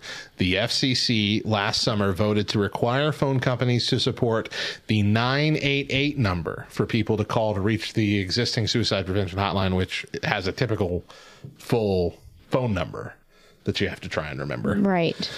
Uh, recognizing that texting is critical to Americans, particularly young people who are uh, deaf, have hearing loss, or speech disabilities, the commission has since voted to require a texting option as well. Nice. Phone companies have until July of this year to implement the 988 number for both calling and texting.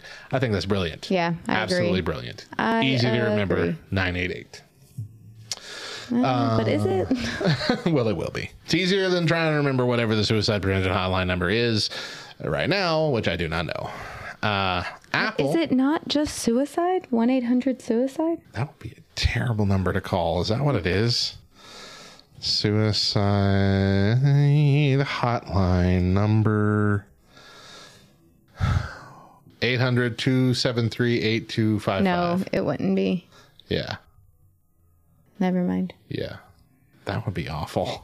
I, I Uh, it's okay. So it's 800 273 talk talk. Okay. to talk to somebody. I knew that there was a word. Uh, I mean, it's the right amount of numbers. They're Yeah. letters, so I get why well, you would and I that. couldn't, I thought for sure it was either suicide or hotline because they both Both, yeah. fit. But mm, they missed, they missed something there. not branding here. Uh, so this is a, a big one, uh, a criticism that I've had for Apple for a long time with their phone products. Well, all their products really, but uh, particularly their phones.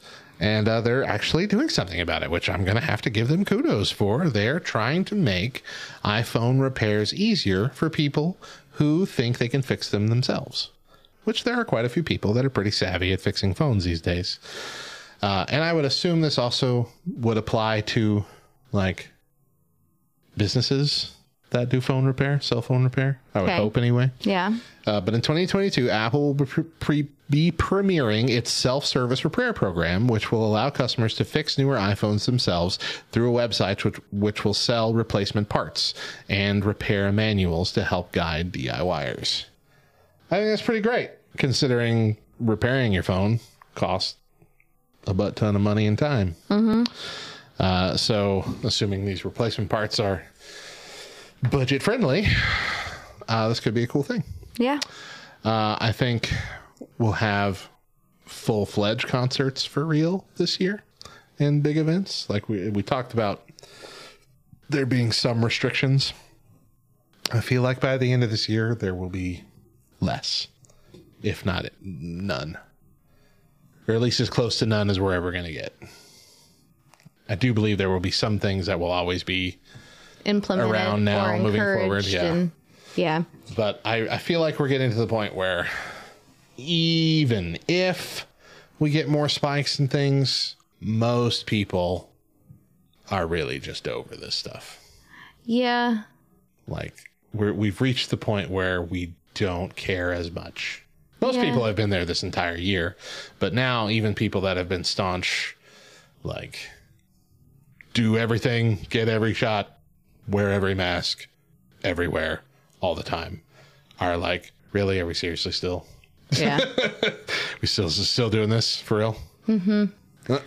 I, you know, and I don't even think that I realized, but just thinking back to the end of last year,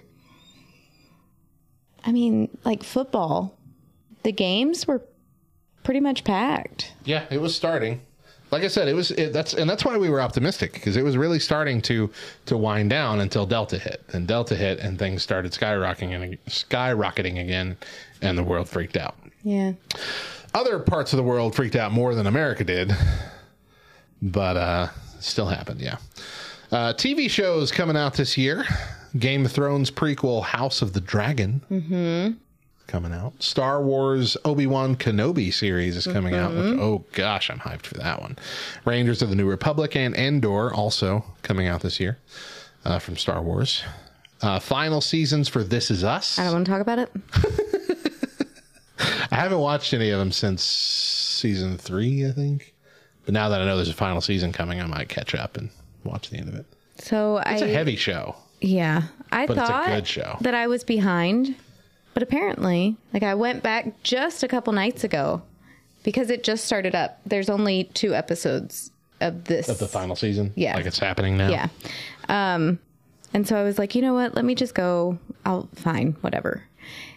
And I went and looked at last season, and I was like, oh, I wasn't behind. I I have seen all these. Uh huh? Yeah. So anyway, That's kind of a bummer, though. Then, because you thought you might have had a whole other season to watch, and now you just have to immediately I thought that start I- on the last one. yeah. I thought that I at least had a few episodes there at the end that I needed to catch up on. Yeah, Um, last season was not my favorite.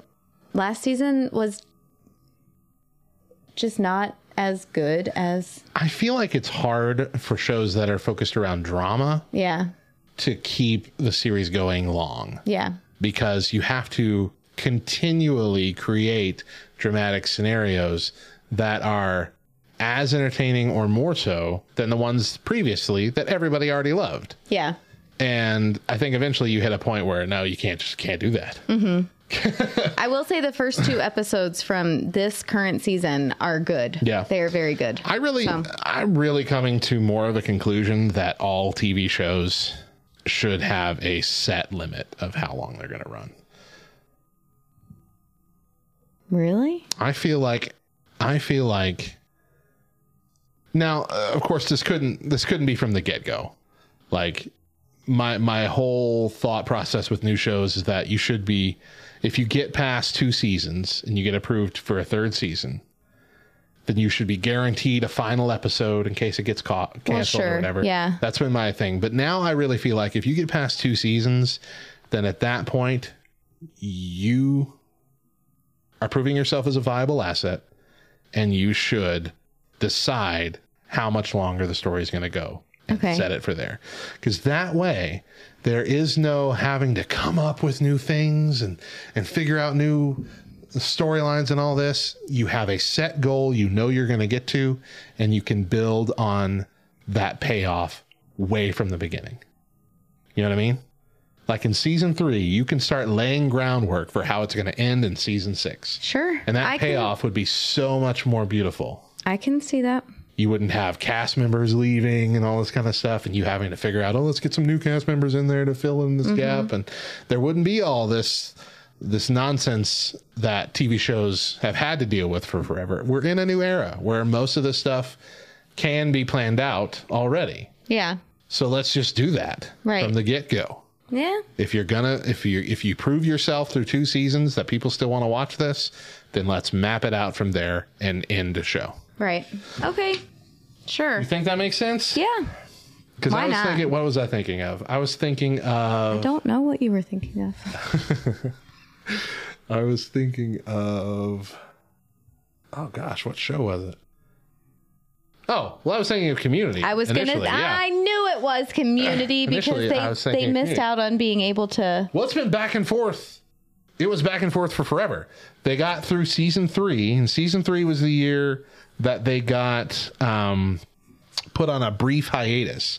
Like they made it through Christmas, but then instead of coming back after Christmas like that was the plan, they delayed it until like after spring break, and then they poured a whole bunch of shows at the end.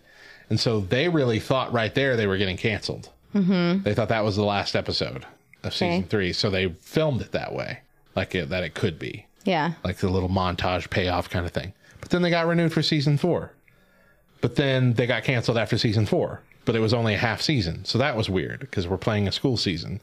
And then they didn't air it in the right time. They were supposed to air it the first half of the year. So they started filming episodes for the first half of the year. But they didn't start airing until the second half of the year. So it's Valentine's Day and you have a Halloween episode.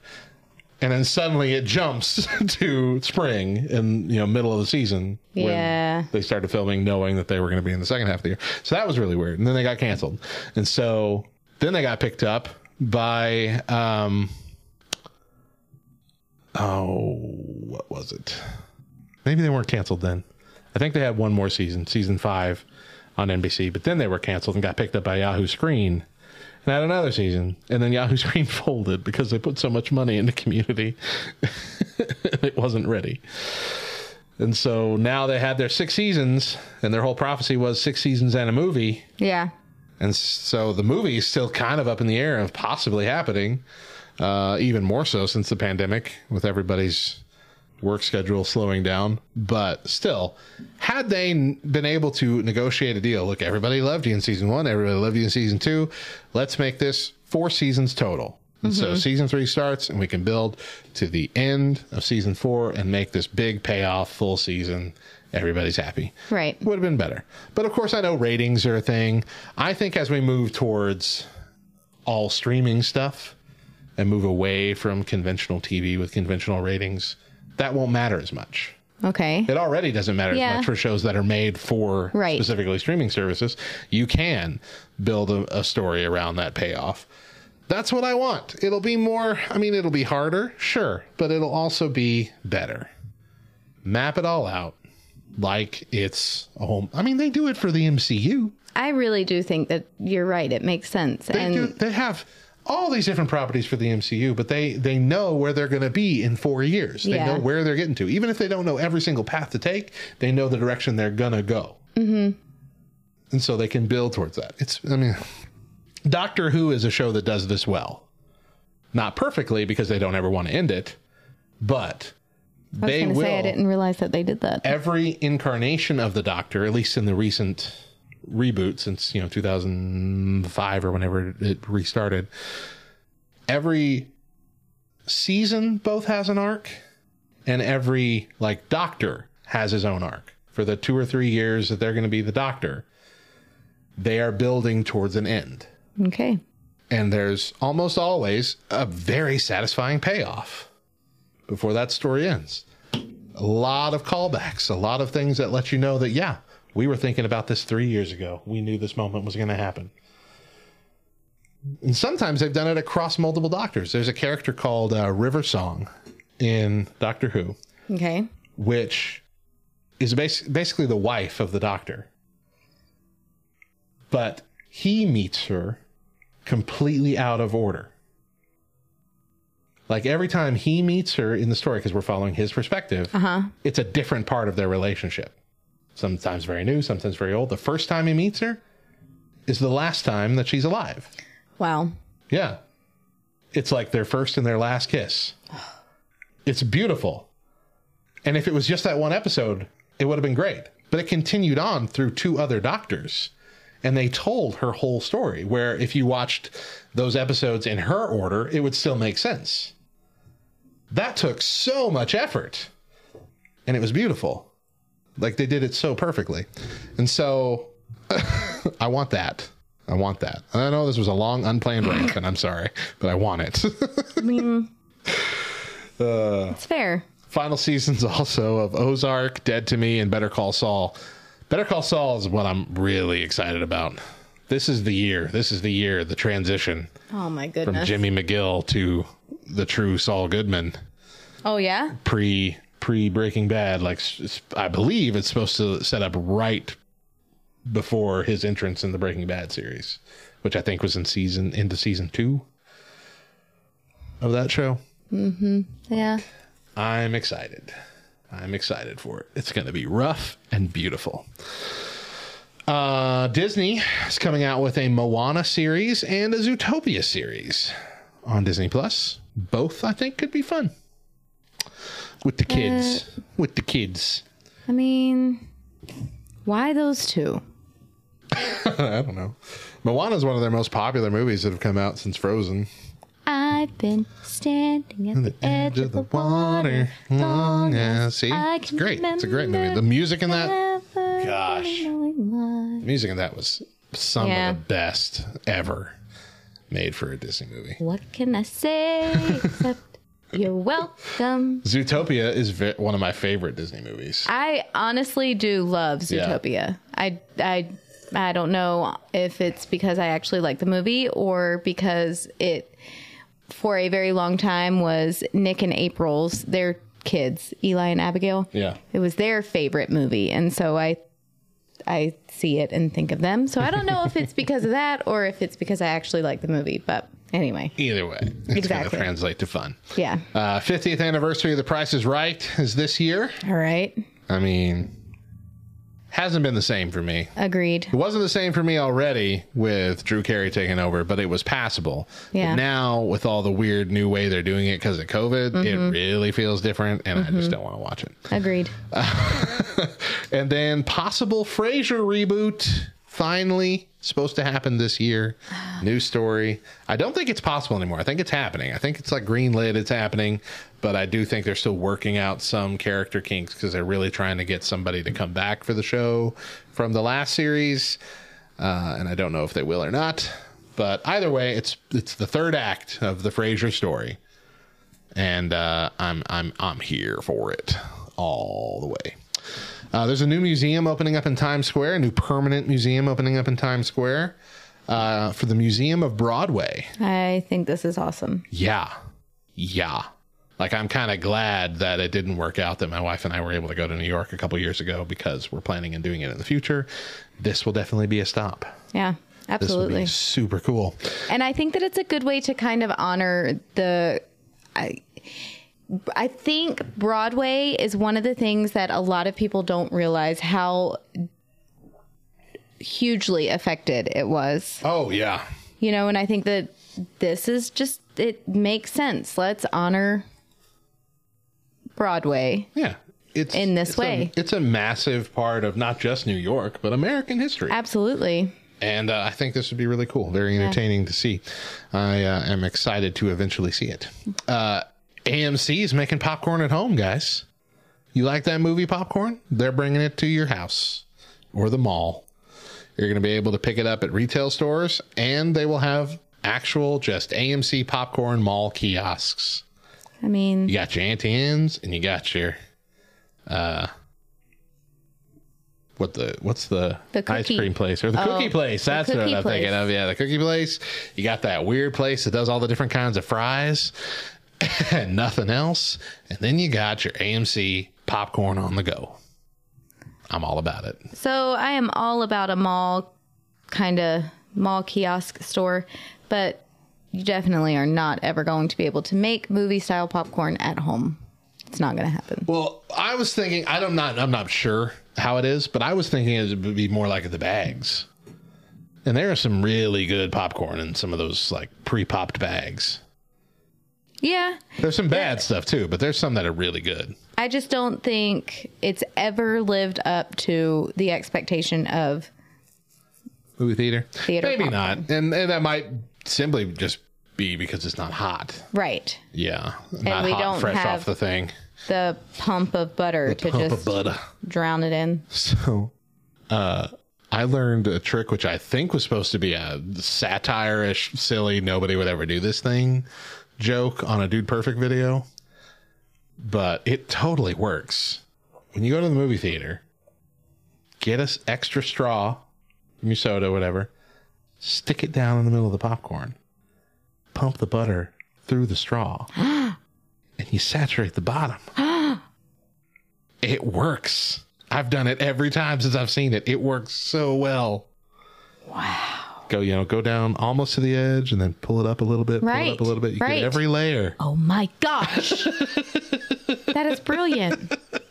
Give it a little shake, shake, and you're little good. shake, little shake. Can't do that with the salt yet, but that would require a funnel. That would require me bringing a Right, funnel. and I don't think that's. nah. I don't think that's a. That's too much work. Too far.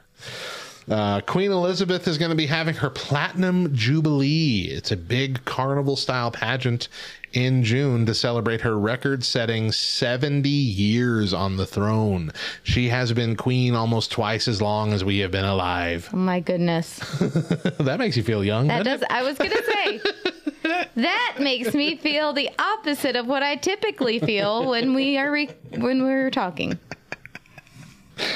Uh, say so. The last thing that we're hoping will come true is an actual end to the COVID pandemic status. Matt, What? don't even say it. don't even say it. You don't want to name it and claim it? Not. Because here's here's We what are I'm Southern seeing. Baptist. Remember, we are not. Prosperity gospel. So, what has already been happening in the last few weeks? As we've seen the CDC, Fauci, the president, all of them come out and admit, first of all, with the high number of cases that are in of Omicron that are in the hospital right now. Mm-hmm. like the vast majority of them, 90% plus, are not people that went to the hospital because of Omicron. They're people that went to the hospital for their other normal hospital reasons, but because they test everybody, they found out most of them also have Omicron. Mm-hmm. And so it's a with, not because situation. Well, they've also, CDC also just came out and said, you know what? All the deaths that we had originally and everything, most of the deaths were people that had like five to eight comorbidities. They're the things that we all said, but they wouldn't let us say, they're admitting. Like there weren't a whole lot of people that died just from COVID or even just from COVID and a few other comorbidities. Most of them had a lot. The CDC has said this. Mm-hmm. Fauci has now said this. And we're like, so, so, so, I don't care what he says. so now we're getting, and of course, you know, recently the biggest thing has been like, oh, yeah, remember when we took everybody off of social media for saying that it looked like this thing probably came from a lab? Well, it came from a lab. So all of this stuff that we all knew a year and a half ago is now officially being put on the record as yeah, okay, this was true. Um, I think that is going to be the, all this right here is going to be the catalyst for people saying, so it wasn't as bad as everyone said it was. Like it was bad, but it wasn't like we should stop the world, end our lives, ruin our job market, ruin the economy kind of bad. That's what people are going to feel like, especially the people that were really hardcore of follow the science. Like that, you weren't even given the science. You were not given the correct science this entire time, and you were told if you questioned it, you were going to be canceled. So I think that's the start of the revolt. I really do. The people are like, all right, forget this. And Omicron itself, they've already come out and said, number one, might be peaking in the US and the UK, where it's been hit hardest uh, lately. But number two, most people really aren't having a hard time with it. Like the cases, people are still trying to fearmonger this thing. Like cases are super shot up. You see that? You see that uh, chart, and it goes like super low, and then juts up as soon as Omicron hits. Like thousands and thousands and thousands of new cases. Everybody be terrified. But then you go to the other chart of deaths, and it hasn't shot up a bit Yeah. it's steady. It's been it's it's as low as it's been since Delta uh, peaked and went down. Like it stayed steady, and so it's infecting a lot of people. And Dr. Fauci, I think, came out last week and said pretty much everybody's going to get it. Yeah. Vaccinated, unvaccinated, whatever. Hey, I just agreed with something that he. oh, man. so now, what is this new feeling? I know. Uh, so now it's like, okay, well, if we're all going to get it, then why are we stopping anything then? Exactly. If there's if there's nothing we can do, if we're just all going to pretty much get it, then let's just keep doing what we do. Get our jobs done. We also just had the Supreme Court rule that nope, we're not going to enforce all companies with 100 plus people to mandatory vaccinations or mandatory weekly tests. Final nail in the coffin. That's not going to happen. So what what are we what, do we do at that point? There's nothing else they can do. Mm-mm. Ah, Not Matt. here. Not here. Not here. I don't think. Matt. I don't think. Listen. No, but look, no, they really can't because they they they. This is an election year. This is a midterm year. They've got to win the people over, and right now they're not. I do not think, even if things were worse, even if more people were dying, I do not think they would reinstitute things at this I point. I don't know, Matt. I really don't. I don't know. I think politics would win out. But that's my own narcissism talking. Look, you if if if you're gonna get on to me for making the name it and claim it joke, I'm gonna get on to you for the bad juju magumbo feeling you got here, speaking bad luck into existence. because No, no, no, no, no, no. it's not that at all. It's just a matter of like, Be disappointed, so you or, no, uh, expect the worst, so you don't get disappointed. no. That is my husband, not me. I don't. I don't live in that mindset. Um, it's just a matter of like, you know, they can't do anything else from here, and well, but we thought they couldn't do what they've done all this time, and they've done it, and it's been done, and They here we did it. are. They Yeah, done did it and Like, it was dead. I know. I But was it though? um Because what was- happened this year? There was a lot of stuff that was threatened to happen, like that aforementioned uh, mandate. Matt, I have a lot more wrinkles right now than what I did last year. Okay, they stretched you out more. Have a but much don't think- bigger headache every single day than what I did last year. but compared to what happened in 2020, this year has been a little easier. Like they haven't added new things. They've thought about it. They've tried, I they mean, haven't. you want me to be really honest? yeah. Still feel like it's 2020. Oh, Like that makes me sad. No, here's the thing. I don't feel like there's been a whole lot of like difference. Really? I feel like it's come in waves. Like it's come and gone. It's been like, yeah, okay, this is great. Nope, go go right back. Okay, we're going great. Nope, go right back. Even this past week, I have had students say, "Did you hear that we're going back 100% to virtual?" Ugh. And I'm like, no. and every single day, more and more people are saying that to the point to where I'm like, What do these kids know that I don't know? yeah, what's going to happen on Tuesday? It would make sense that now that they would, like, this would be the week that they would do it. We come back a week right after Christmas break. Uh huh. Okay, we have a three day weekend now. Yep, we're going to get an announcement on Monday that says everybody's virtual. And that just like, that is, I am sitting in a place of panic and I, I, I don't know. I do appreciate you sharing that panic with me because now I get to talk about that.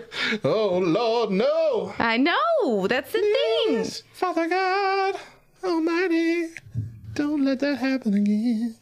Um, but the other thing that's happened lately is CDC's revised the guidelines down, not up. Mm-hmm. Five days.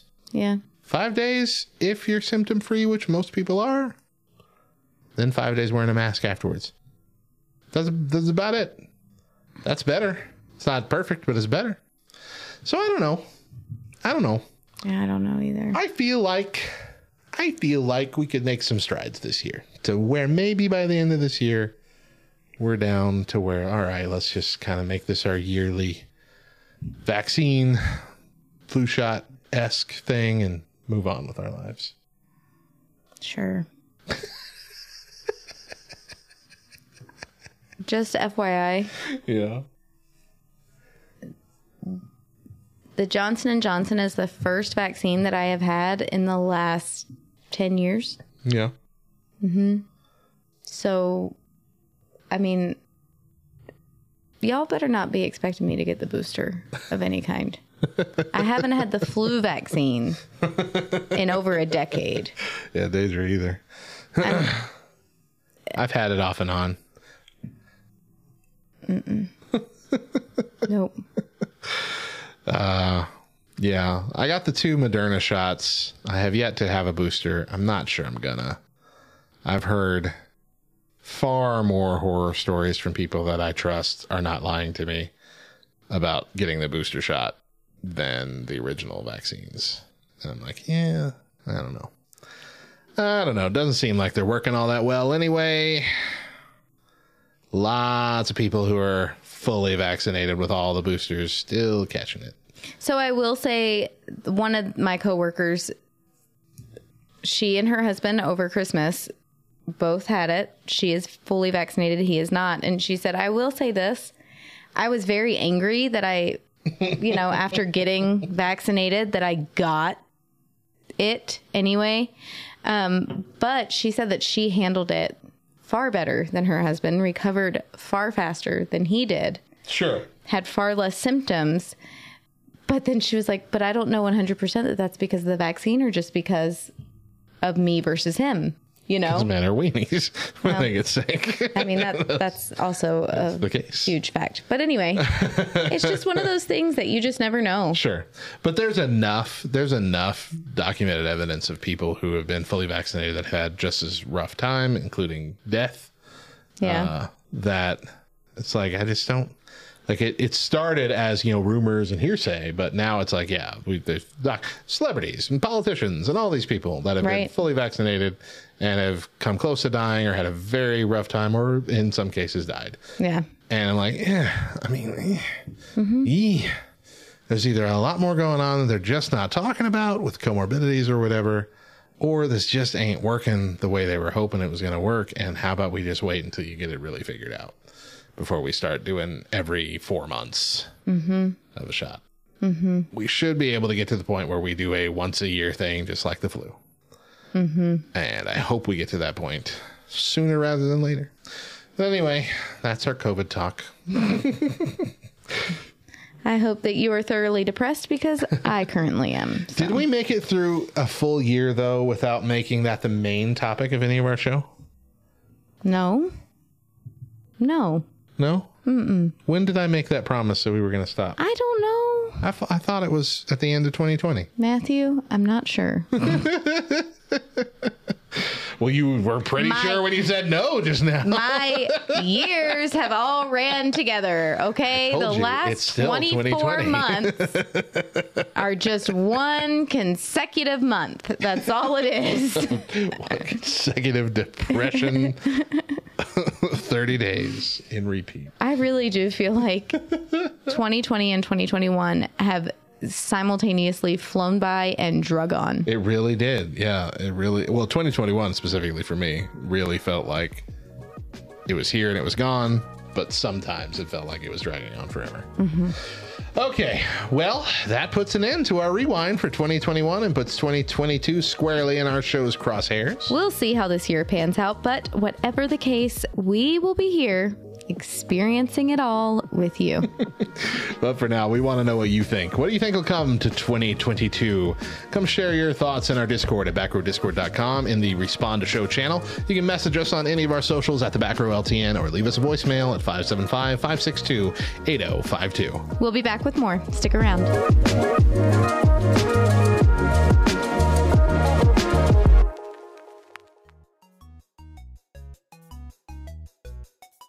Hey everyone, I'm Hector Miray, and this is Faith and Fandom 180 on LTN Radio. So, being a pastor that has a pretty healthy relationship with a lot of nerds out there, I have the opportunity to sometimes be a part of nerd weddings. I've even talked about it here before. I've done some really cool nerd weddings that were Lord of the Rings themed, done some uh, Avengers weddings, some Star Wars weddings. This past weekend, I was part of a wedding that was Beauty and the Beast themed. And I knew, like, when they first approached me about being a part of the wedding, that it was going to be Beauty and the Beast themed, but I didn't know if that meant, like, okay, like the placeholders are Beauty and the Beast or just the music. Um, but y'all, it was everything. You know, all the ceremony music was Beauty and the Beast. I DJ'd too, so I did the music. And, like, even down to the groom's fashion, he wore the Beast's full blue suit down to the frills and the lace and the all, all the cool details and stuff. Even to the point that when it was time for dinner at the reception, the groom got up and did a full vocal performance of Be Our Guest. I mean, this dude imitated everything down to a T. Like, there was a Mrs. Potts somewhere in this shindig. And me, I didn't put that much effort into it. Like, I bought a Victorian steampunk jacket off of Amazon. And that's about as much effort as I actually put into imitating Beauty and the Beast. This guy though, he he he gave his absolute best. And it, it just really reminded me of the fact that sometimes when it comes to imitating God, that that's kind of the contrast between some Christians and others. Some Christians are okay with just having a base association of imitating God, and then some people actually want to imitate God to the point that it's effective. Ephesians 5 1 and 2 says, Imitate God, therefore, in everything you do, because you are his dear children. Live a life filled with love, following the example of Christ, how he loved us and offered himself as a sacrifice for us, a pleasing aroma to God. Remember to catch Faith and Fandom 180 every Wednesday morning on the Back Row Morning Show only on LTN Radio. And if you'd like to learn more about Faith and Fandom, head over to faithandfandom.org where you can learn about our Comic Con ministry, podcasts, memes, apparel, and book series. You can even read new chapters before they make it to the next book. I'm Hector Miray, and thank you for spending the last 180 seconds with me.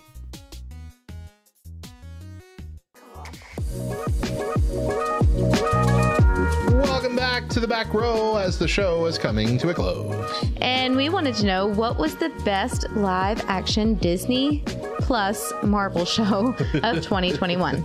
So we got your four options here. You got the WandaVision, Falcon and the Winter Soldier, Loki, and Hawkeye. It better be Wanda.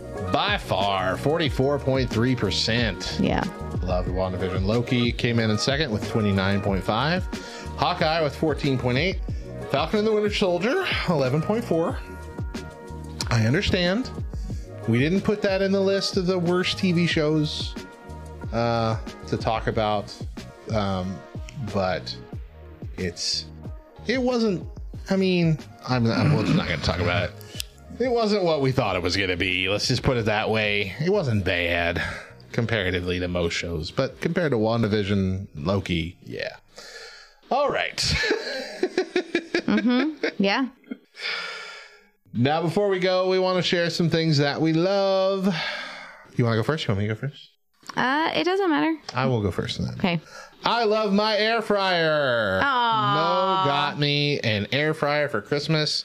And I haven't gotten super creative with it. I'm just like making most of the stuff that I already make, Yeah. but in an air fryer. Yeah. So I'm like making uh, uh, uh, tortilla pizzas and quesadillas in there. That's working out really well. Nice. Carb balanced tortillas. Uh, I've made some bacon wrapped hot dogs up in that thing. Hey. Holy cow, those are delicious. That's a new addiction for me now. Wow. Um, bought my boys some like dinosaur chicken nuggets. Yeah. Oh my gosh. Yeah. They love them more than Wendy's chicken nuggets. Mm-hmm. They're going crazy for them. Yeah. I am I've never seen my middle son devour his chicken nuggets so fast. Like he gets mad because they're hot because he wants to dive into them immediately. I don't know really what it is exactly, but there is something about an air fryer that just makes your food so much better. Yeah. And not worse for you at all. It's Yeah. not actually frying it in anything. Yeah. It's brilliant. Mm-hmm. Now, I have seen that they have like paper things. Kind of, they kind of look like coffee Yes. deals. Filters. That- yeah. filters, but they have like paper things you can put in there to keep it clean Mhm. with some foods. It'll work with some foods. So I'm going to look into getting that because it is annoying having to wash it every day. Yeah. Uh, but, but overall, probably the most successful new appliance I've had as an adult. Awesome. So thank you so much. And You're I, I know there's so much more I can do with it, and I'm excited to learn. Yeah. It's so fast and convenient. I love it. Awesome. Yay. uh, so my thing is teachers pay teachers. It is a it is a website, teacherspayteachers.com. Um, it is basically where a bunch of different teachers can go on and they can put resources and worksheets and um, aids for other teachers to purchase at a very minimal cost, or a lot of them are even free. And so, um, a lot of like the library worksheets that I will I'll use to supplement the lesson or whatever book it is that we're reading for the week. I'll just hop on Teachers Pay Teachers and I'll search that book. And if anybody has created any material for that book, it brings it all up. Wow. I can search through it, figure out which one is the best price, the best bang for my buck, and purchase it. And then print, I download it and print it right then. Um, I have zero problems paying for someone else's work. Yeah.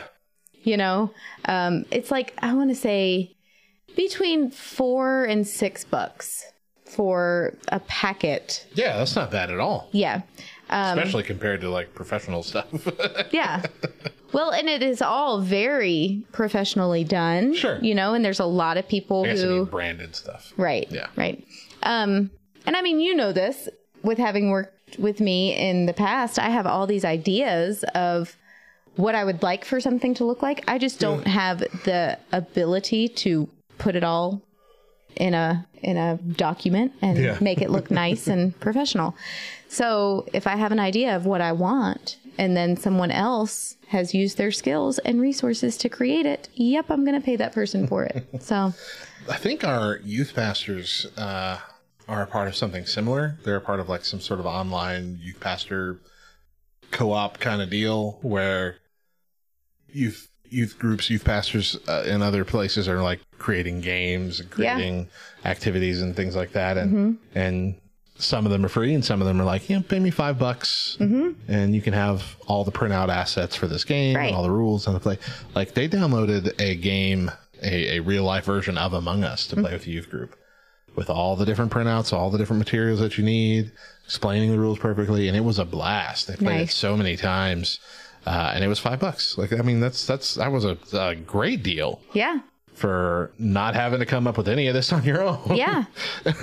exactly. So yeah, I like that. My I know a lot of people that are like, "Uh, uh I'm not paying that. I am not going to do when I can just create it." Okay, yeah, but time is money. Yeah, that's worth it for a little I ain't got the time. Yeah. A five spot? Yeah, heck Mhm. yes. Yep, and I will Do gladly pay another teacher. hmm 100%. So yes, that's my something I love for the week. I like that. Mhm. Uh, let's end with our verse for the day, Mo. Our verse for the day is 1 Samuel 2 7. The Lord makes poor and makes rich. He brings low and he exalts. And that's going to do it for the back row with Matt and Mo. We hope you enjoyed our discussions and hope you'll join us again next week. Remember that we air our full morning shows first exclusively on LTN Radio, LTNOnAir.com, every Monday through Thursday at 8 a.m. Eastern, with an encore at 10 a.m. But if you miss a day or just can't catch the show live, you can find our three full shows and our weekly main podcast by searching The Back Row Morning Show on Spotify, Apple Podcast, all the podcast apps. Subscribe, rate five stars, and leave your review. Or don't. We're not your parents. We won't be mad, just disappointed. Check out lovethynerd.com. It is positively jam packed with articles, podcasts, and videos that cover a wide wide range of nerdy topics. And make sure you're following us on all the socials. We're on the book, the twit, the gram, and the talk. Just search for at the back row LTN and connect with us. Once again, I'm Radio Matt. And I'm Mo. And remember, if nobody else tells you, we promise it's true. Jesus, Jesus loves, you, nerd. nerd.